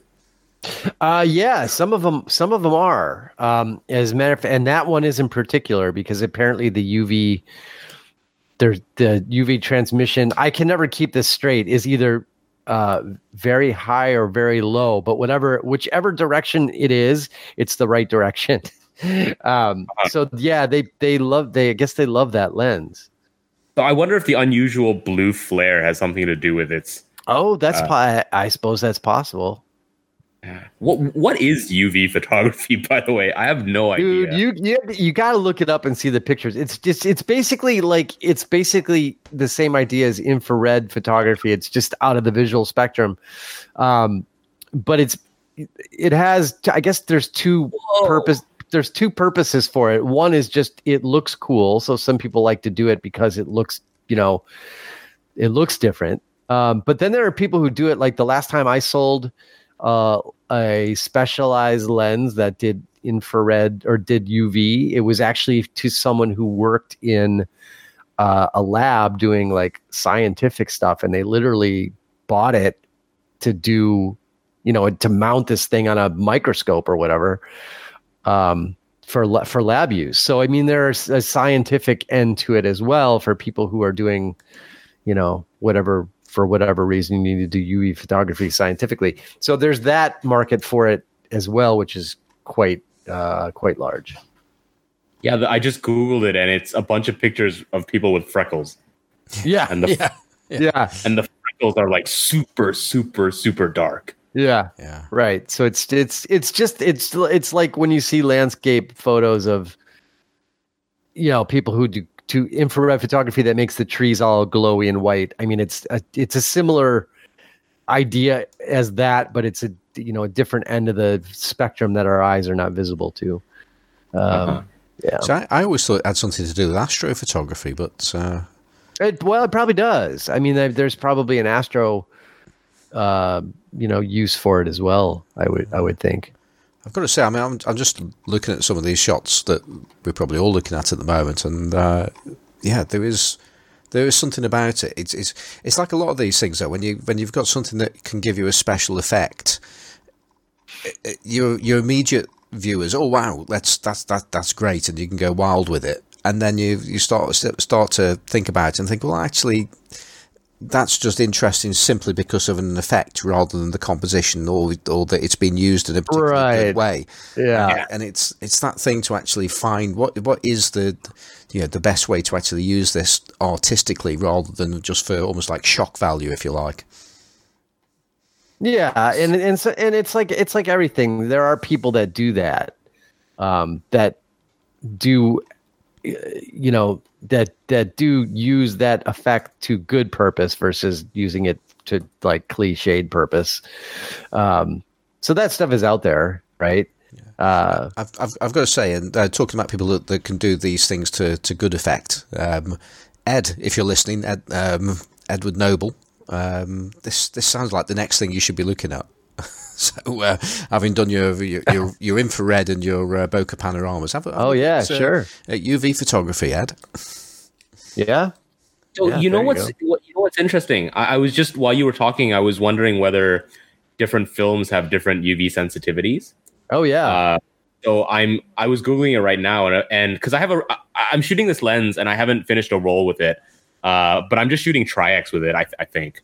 Um, but apparently HP five has uh, the uh, sort of among the highest UV sensitivity uh, of sort of normal consumer black and white films. I wonder if that would be noticeable. Hmm. Hmm. Maybe. Only one way to find out. Yeah. Yeah. But you know, th- this lens, uh, I'm shooting it on a Barnack, and so the only thing that I wish it had were a focus tab. Yeah, that makes sense. Yeah. So then, then it's just sort of faster to scale focus it. Right, because it's got kind of that. It's that kind of short, very round barrel. Yeah, right. It, it yeah, scalloped. It feels really nice. It's it's yeah. solid brass. That's um, kind of like the kind of like the um the Canon 50 f2. Right? Uh, I mean, yeah. it's not exactly shaped like that, but a similar idea, and, it does not have a tab.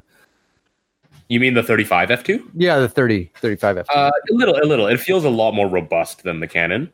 Yeah. Um, it, it's sort of denser, you know. Yeah, yeah. Yeah, but similar, similar idea. Yeah, with a slightly longer throw. But it's a cool lens. I'll, I'll post the results when I'm finally finished this roll of film with it. Cool. Yeah. Right. Well, uh, having done that, uh, we've got a couple of emails, haven't we? I'm just wondering if we should uh, if we should drop into those, Johnny.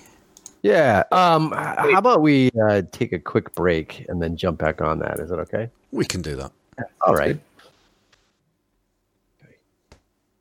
Okay, so we're back and we're going to do some email reading and discussing. Um, and I guess this would be a good time to say that uh, the emails here on Classic Lenses podcast uh, are sponsored by, not sponsored by Jeppson's Malort, Chicago's very own fine, bitter Swedish liqueur.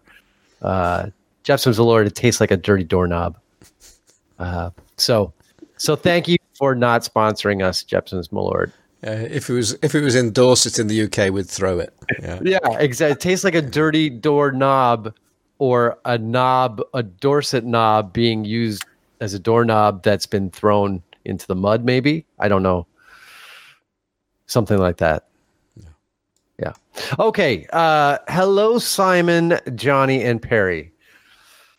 As a user of Canon FD and Leica RF since the early 70s, I thought my experiences might be of interest to Simon in his choice. Johnny, of- Johnny, yes. Johnny. Who who would this letter be from this evening? Oh, I don't know. I deleted that part accidentally. Do you guys know who it's from? It, I do, I do. It's from Michael Ward, and oh, very good. and not only that, I actually, because I've, I could, well, we've got the picture of, of Michael here, and I recognise that picture because he's on Twitter as well as Perceptive Light. Because I, I hadn't actually Oh, made the uh, made the jump between the two there. So uh, Yeah, there you go. So okay. I, I know that person. I've seen that picture before.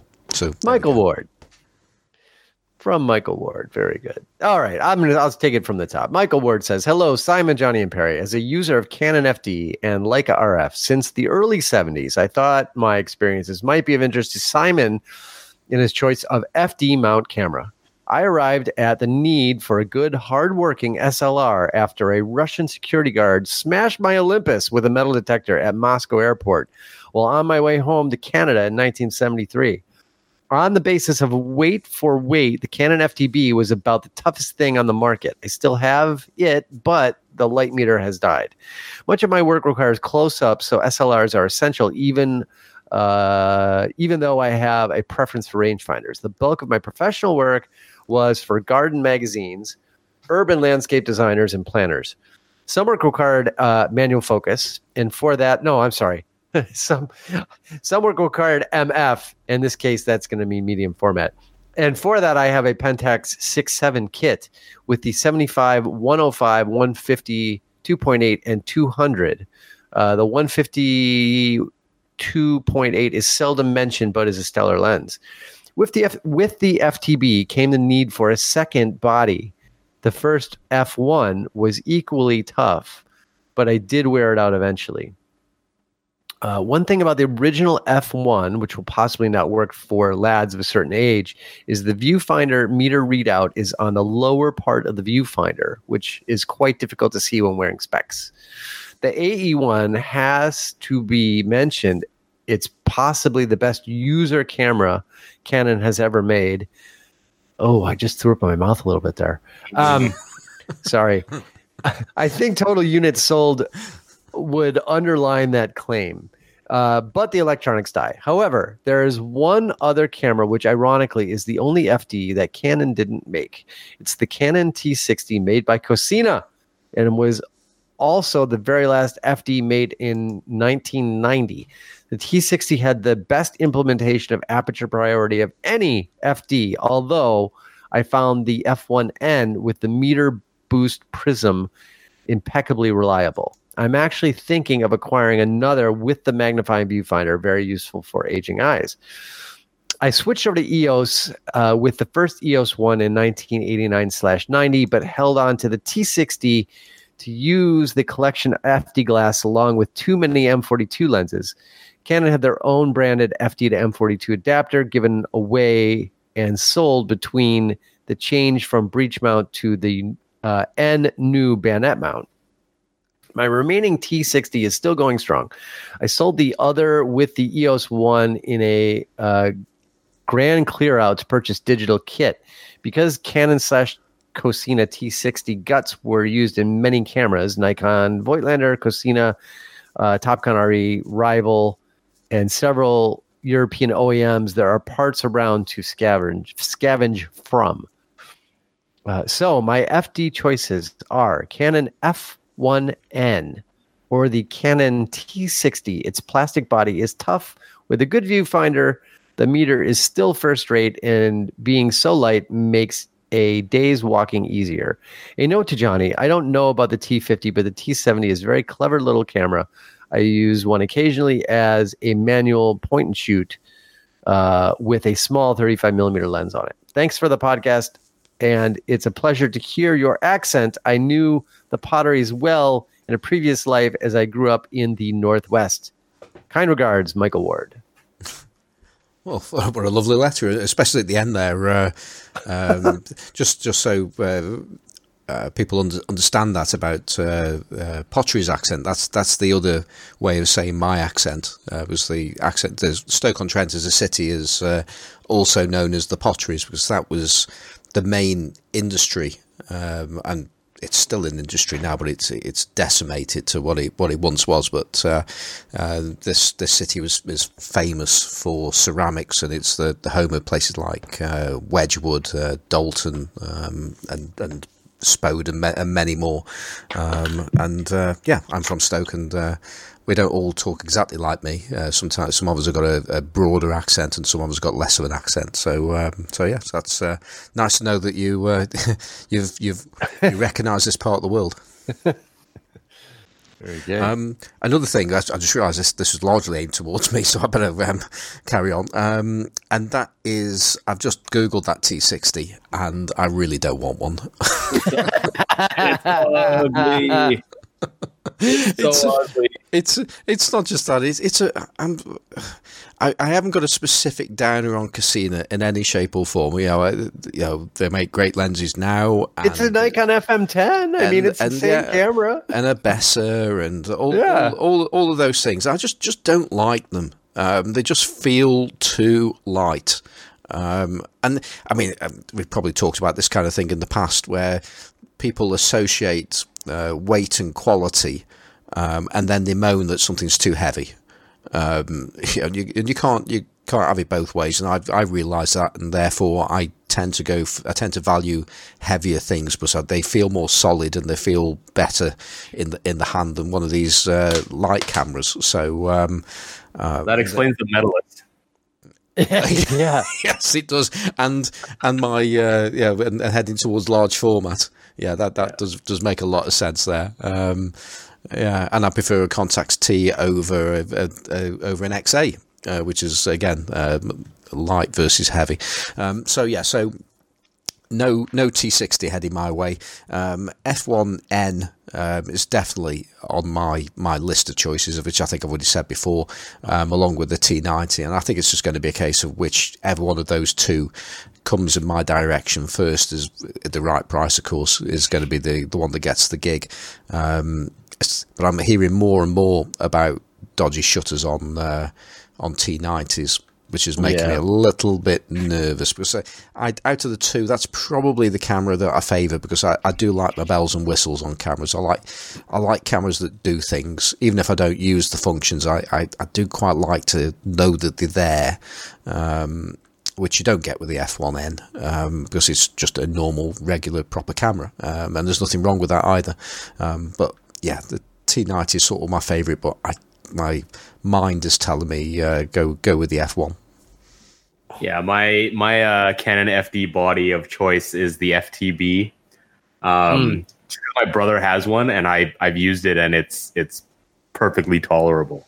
Yeah. Uh, which is h- the highest praise I can give to an FD body. No, it's uh, yeah, you can't. It's you really can't go wrong with that camera. I mean, if you if you like a unnecessarily large SLR that's big and yeah. heavy, it's great. Yeah, the um, size is, is totally ridiculous. Yeah, I mean that, that that's that's why I say that I I tend to go towards the original F1 because it just it looks so much nicer than the FTB to to my eyes. It's much more aesthetically pleasing and with the same heft. Um, I, I think a, a, a, original black F1 is a really nice camera. So, um, but Simon, I, can I pick up on something that you just said? Uh, not related to FD cameras. Mhm. So you just said that you like cameras that have bells and whistles and weird features that you don't use. Yeah. Do, do you have any examples of this? Because because I have a digital camera that I want to recommend you if you like this kind of stuff. Uh oh. Uh oh. but no, no, no, it's a digital camera that I absolutely adore. But but I want to ask Cam- Simon first. wh- What are some of these bells and whistles that you enjoy but are useless? Well, it's it's just it's it's it's hard to say really. Well, I, well, I guess one of the one of the things I particularly like, and it's not really that much of a bell, bells and whistles thing, and that's a shutter speed and a, and a fast shutter speed. So the a T90 appeals to me over an F1N um, because it's uh, I get I get four thousandth of a second out of it, and and I can see. And I, you know, there are times where I know that that would make a difference to a shot, so I, I like to have something like that. Um, but it's, I guess it's things like options with your metering. Um, I tend to just use center weighted, uh, but it's nice to be able to have spot metering in there. Um, what else? Uh, it's things like I, I tell you, I love my Contax RX and AX as well, for that matter. Um, in fact, actually, I love my AX even even more. It's just so big. Um, but the fact that you can just tell it to do things like uh, you can program it to when it's finished the roll of film, it will leave some of the film out, or you can have it so it winds all the, all of the film in. Um, it's it's little things like that, you know. And and with the AX, you know, I can That is a nice.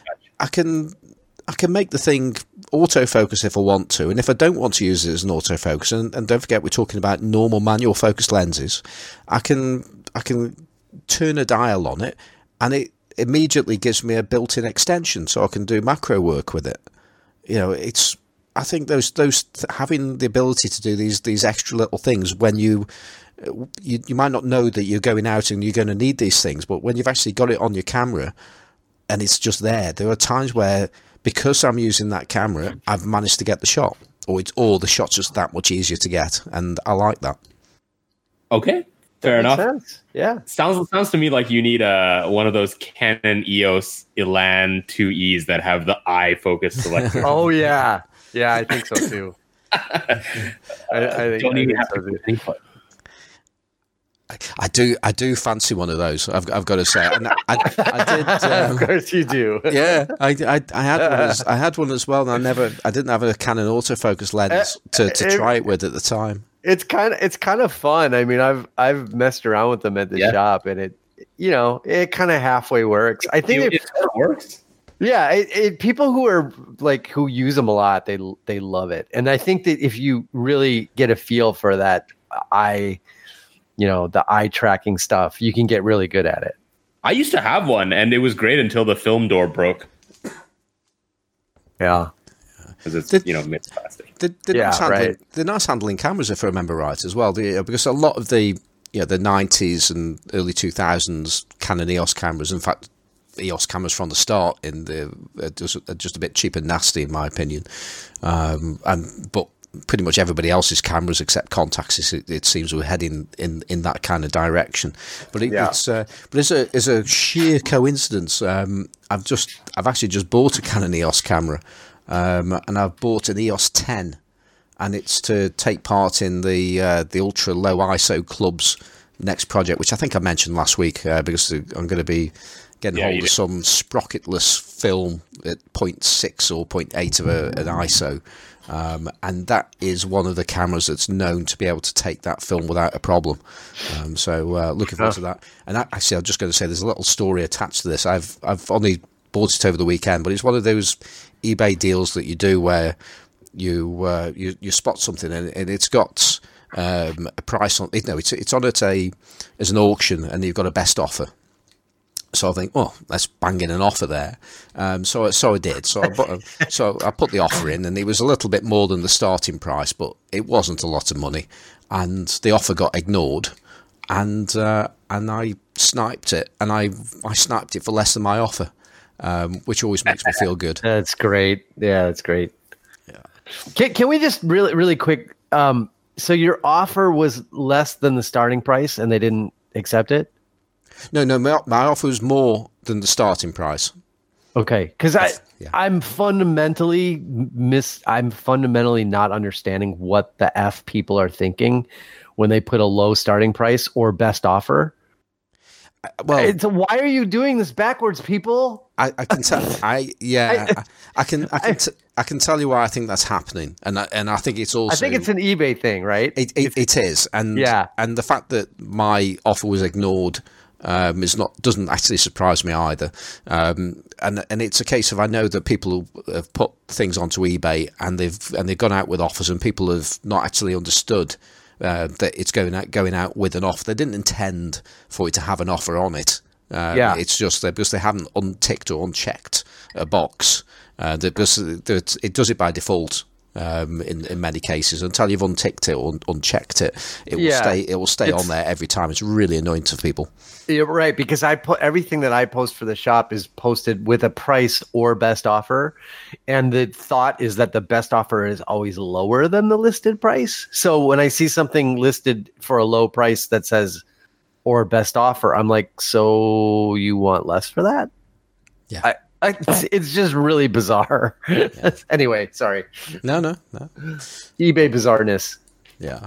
So uh, anyway, so that's that's that's my uh, that's my little little EOS story there. So should we should we go on to I don't know, have we got three emails or is it just two this week? I can't can't remember. And do the other email, and then I'm gonna give you a digital camera recommendation because Yes. Okay. Excellent. Okay. Uh, we have. Oh, I'll read this whole thing. It looks really funny this way because it. I don't know where. I guess I copied this from the email, but it says a new query has been submitted by Chuck Orger on Friday, the 11th of October, 2019, at 8:23 and 40 seconds p.m. Uh, hi guys, you recently discussed Jeff Jeff, uh, Jeff Bridges using a Widelux. I, I saw the dude there and I got all flustered.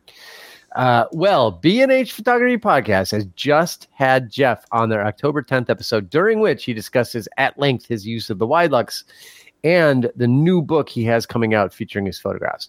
Thought your listeners might be interested. Chuck Orger, Austin, Texas. Yes, indeed. Thank you, Chuck, for uh, sending that. I, I also saw a, um, a little, there was a little bit on uh, The Guardian this week where they had a little outtake of um, Jeff Bridges writing a little, you know, monograph of uh, using the wide, like how he got started using the Widelux, which I assume he, you know, wrote for the for the new book, which is really interesting. It's, I mean, every everybody should see his work. It's great stuff. Yeah, he was also on the Kodakery podcast as well, quite recently as well. Yeah. Um, which is, of course, the the only re- because he's out there in so many different places. That's the only reason we didn't book him, isn't it, Johnny?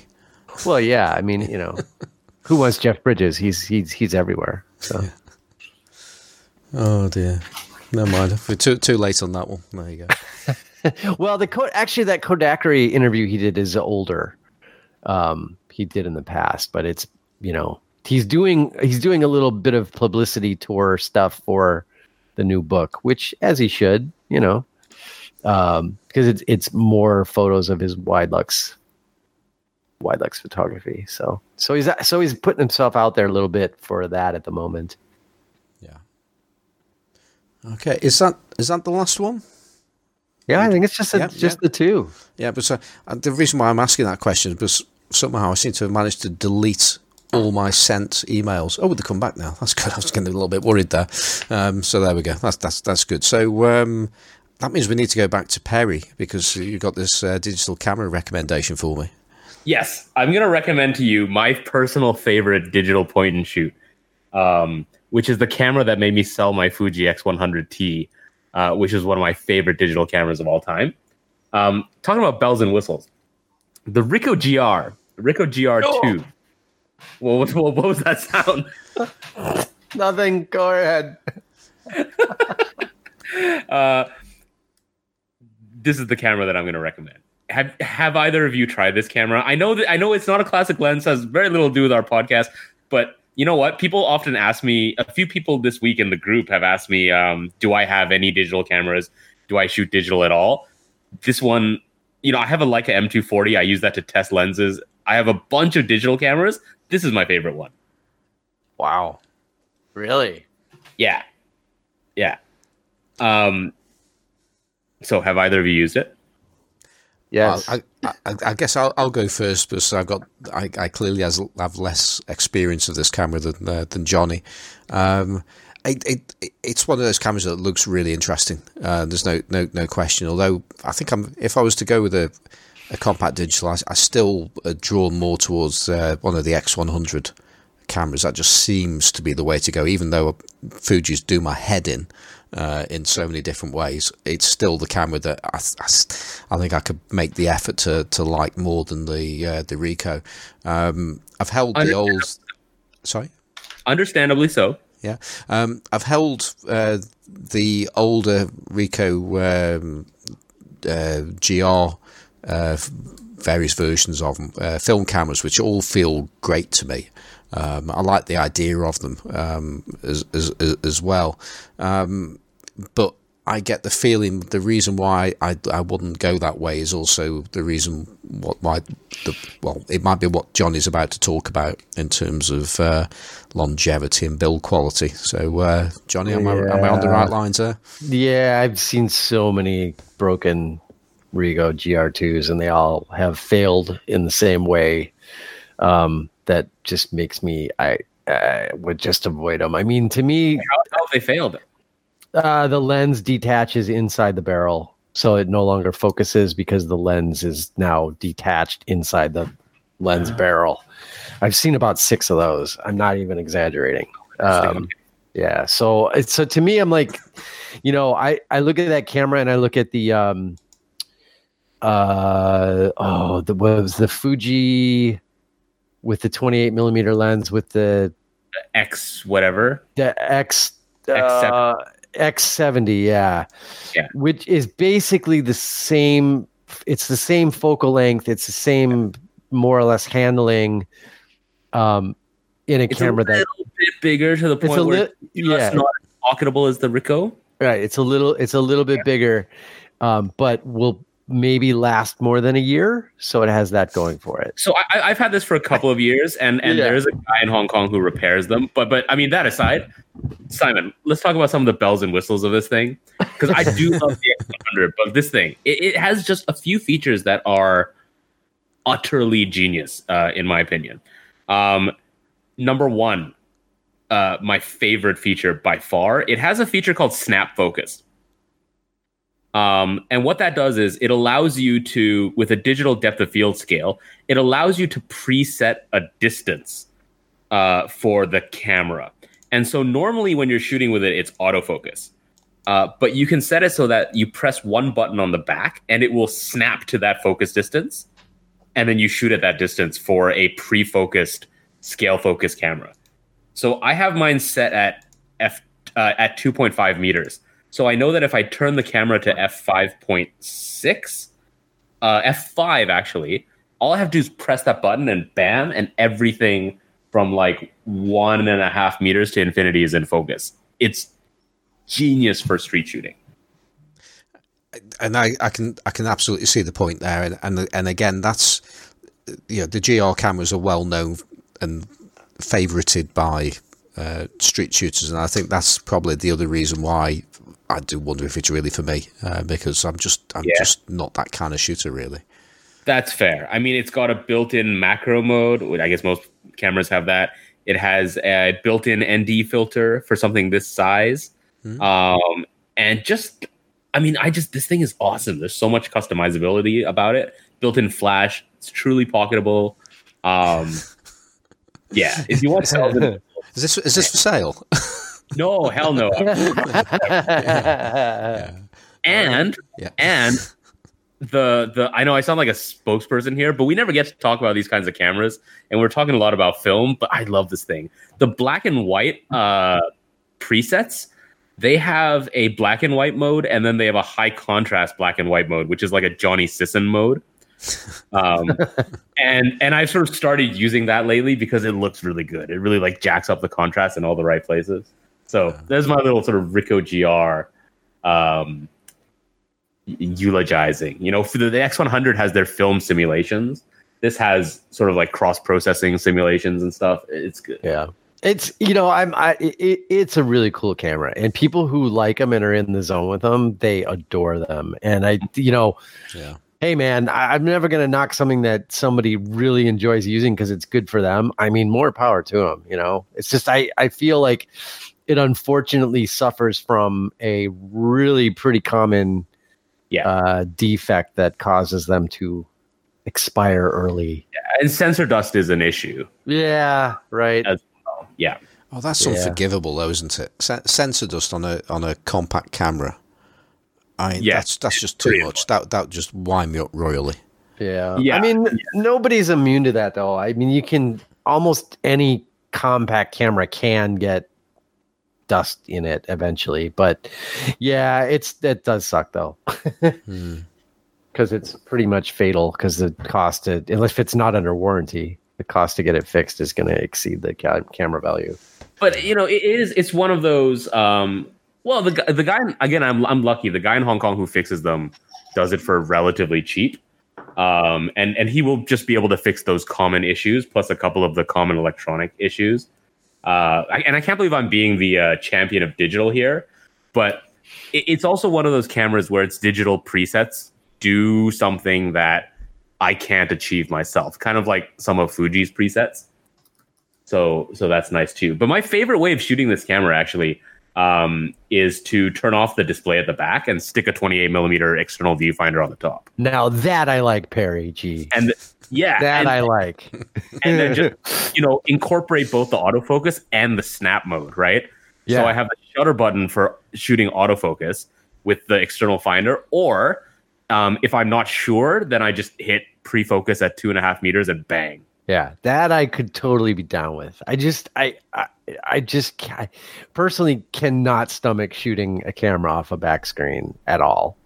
But yeah, I, I really like the idea of digital, like point and shoots with external finders on them. I think that's rad. And it's pocketable. Yeah, that's pretty cool. Yeah. Well, talking of uh, positive digital stories, um, I think we're going to have to leave mine to another week. Um, because we've we've gone on for long enough. Um, and interesting, we did we did talk about last week about saying, yeah, it was how how long's too long on on the podcast, and we did get a, a few responses uh, in in uh, in the group. Um, our dedicated Facebook group for the podcast and uh, and other places and uh, and there was no real consensus that came out of it. In fact, not many people were bothered to actually say anything about it, to be honest. So, uh, um, and on that front, actually, I'm going to. Actually, there was somebody who was saying about an hour and a half as perhaps a, a, a sweet spot.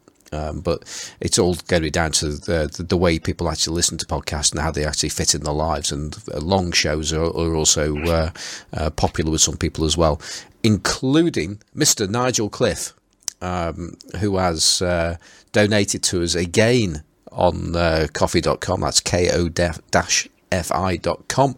Um, if you do search for us, uh, search for Classic Lenses podcast, you'll find our page and you can uh, help us out if you wish. Um, and Nigel Cliff has donated again, and his comment was if you shorten the show, uh, you will receive. Oh, I can't read, can I? I'm hopeless at this. Um, just give me some haikus to butcher as well. Um, uh, okay, I'm going to try again now. It's only it's only one sentence as well. and I can't manage it. Um, if you shorten the show, you will lower the price of the cuff. Okay, I'm just going to basically if we, if we make it shorter, he's not going to give us as much money. there you go. So, so there we go. Um, think, That that was almost sounding very poetic the way you were reading it. Just the pacing of the lines, Simon. And Perry could probably tell us uh, based on the syllables why that's so. Um, but, I'm, that was sounding really good. Yeah, I'm I'm still getting people messaging me just about how badly um, I, I was destroying. In fact, actually, you you got some stick as well, by the way, uh, Johnny, for um, your readers some haikus as well recently. So uh, there you go. We, we we only have we can only have Graham Jago um, on the podcast to read haikus or, or poetry or possibly Perry. Um, I I don't think there's been any specific uh, criticism of of Perry's, uh, Perry's reading of poetry. No, Um, and he has great knowledge of poetry as well as we've Yes, as we've uh, learned. So um, that would explain everything. Um, so uh, quickly, just to say thank you to James Thorpe and Brian Walworth as well, who have also donated to us as well. So um, that's great, obviously. So thank you very much for that. Um, okay, so is there anything that we need to get off our chest before we start doing shout outs uh, and things like that? I I do. It's a it, it, it's not a retraction. I guess it's a clarification. Um, so I had mentioned uh, back what another one episode ago, maybe it was more than one episode ago, uh, that Luke Lucas Frazee was uh, sending me Luca Brasi, Lucas Frazee was sending me his Canon P, and I'm like, I don't know why he's getting rid of it. I, I, it's crazy. I don't know why he's getting rid of the Canon P. And he wanted me to clarify that he was getting rid of the Canon P because he cannot see the frame lines uh, when he has his glasses on. Oh, totally understood. Yeah. So, which I could understand, except you know, just throw an external finder on that bad boy and be done with it. Uh, but whatever, it's all good. So I so to quote Lucas, I'll just I'll just I'll just read the quote here.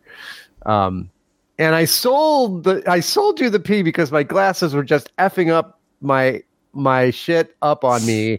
I'm I'm waiting for the FedEx guy to show up before I can get the post uh, today to send you this P.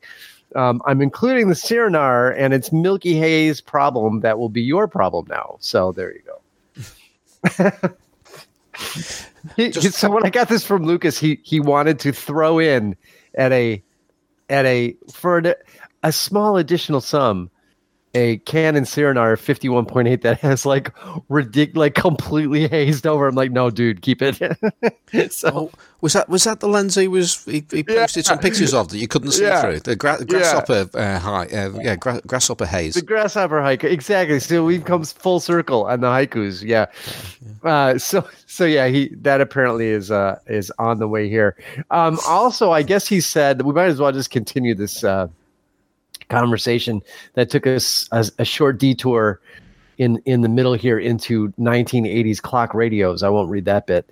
Uh, but he said, I'm also including a Spotmatic F and an OM1N because I can't be bothered to sell them.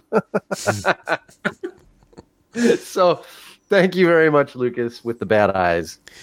And I, I think it's got to be said, Luke, Lucas, you need to get yourself another job. Um, yes, so you, where so you can, yeah. yeah, because uh, this this job where you can't make a, mon- a Monday recording to get on the show, it's just not working for you. Um, right. And I think it's... you need to you know take a good good hard look at yourself and uh, do something else so you can come on the show. Absolutely, totally agree. Yeah. Right then. So, uh, Perry, any shout outs you might want to do? Any shout outs? No, I do not have any shout outs this week. Okay. And Johnny, any shout outs? I want to just do a shout out to our friend uh, John Bruning um, uh, for you know the suggestion of the uh, proper Gatorade bottle because it came in very handy today, John, and I thought of you.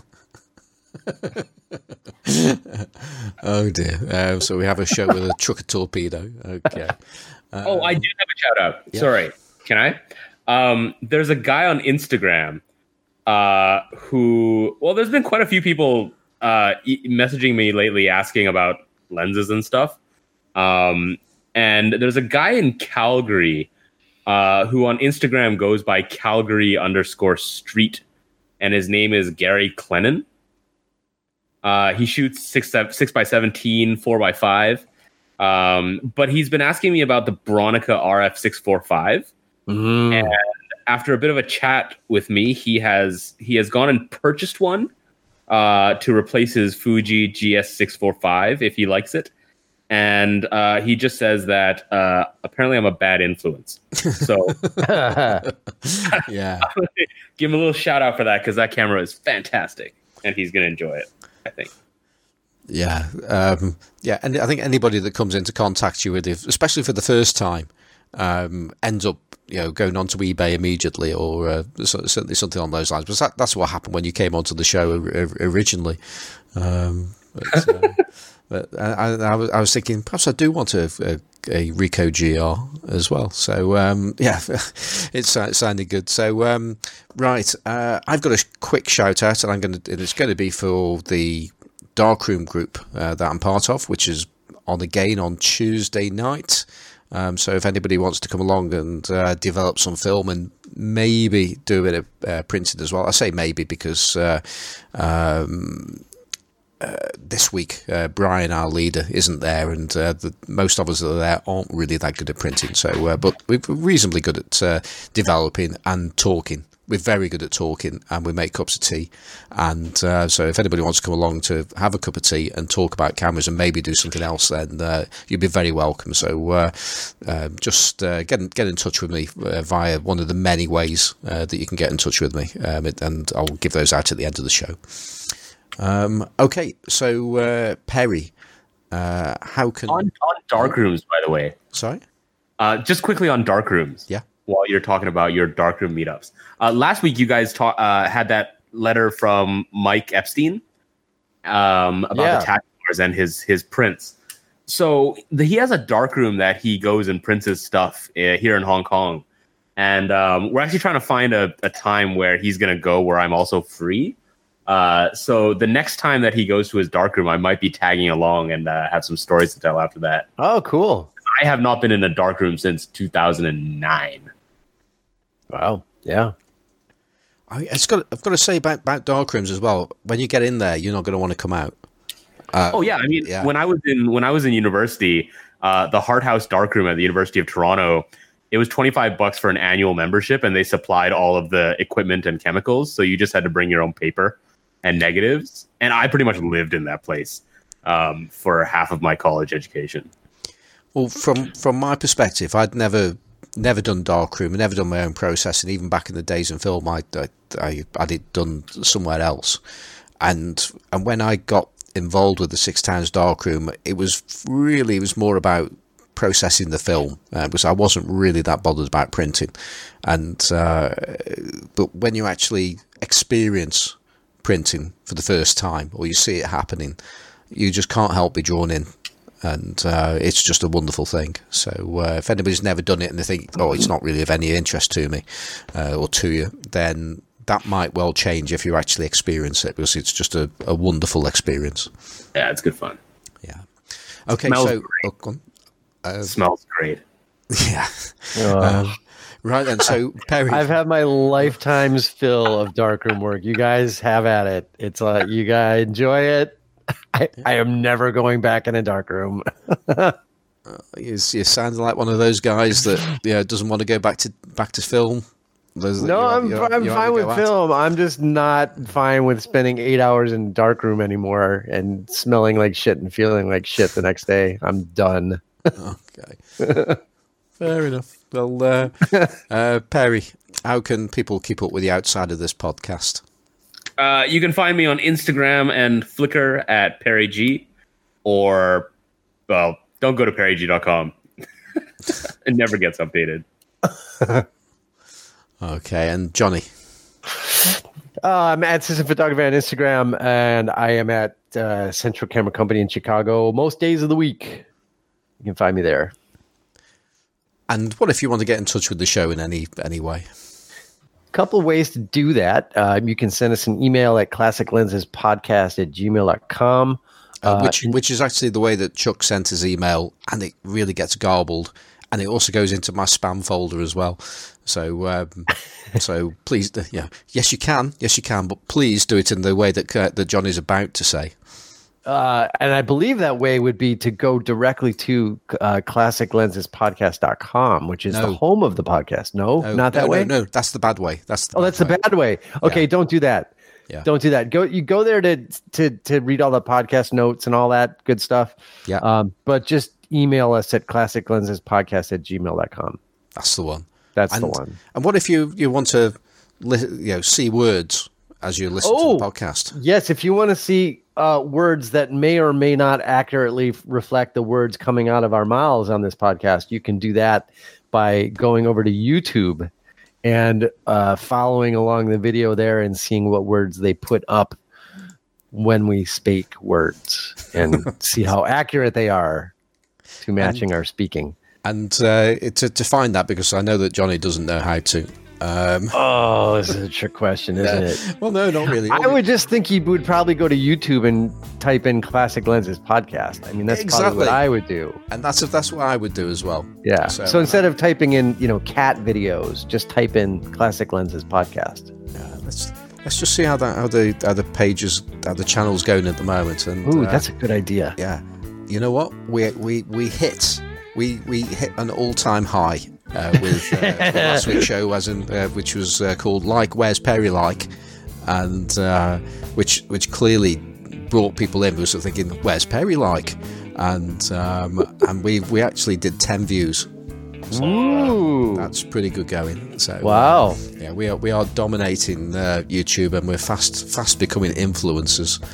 Um, right, so um, that's that, and uh, I was, and then it's me now, I suppose. Um, I've got a website called uh, Simon Forster Photographic, where I have uh, reduced my price of my FICAS adapters on there. Although I'm probably going to reduce those prices onto eBay quite soon, uh, because nobody um, went rushed to my website to buy some adapters. So I'll, I'll uh, reduce them on uh, on eBay as well now. Although they'll, they'll still be slightly cheaper on my website, by the way. But there you go. Um, I'm also on Instagram as Simon Forster Photographic again. I'm on, except don't put again in there. Um, I'm on Twitter as Simon Four.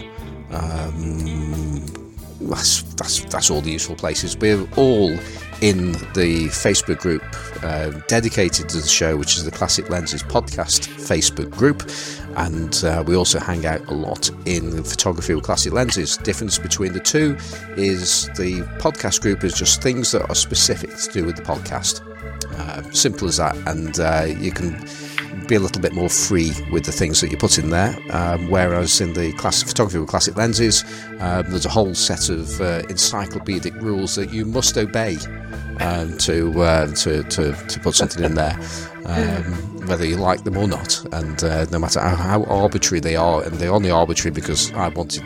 I wanted to be able to use my Contax uh, G lenses in the group, um, so that's the most arbitrary part, and it's all my fault for making it arbitrary like that. But there you go.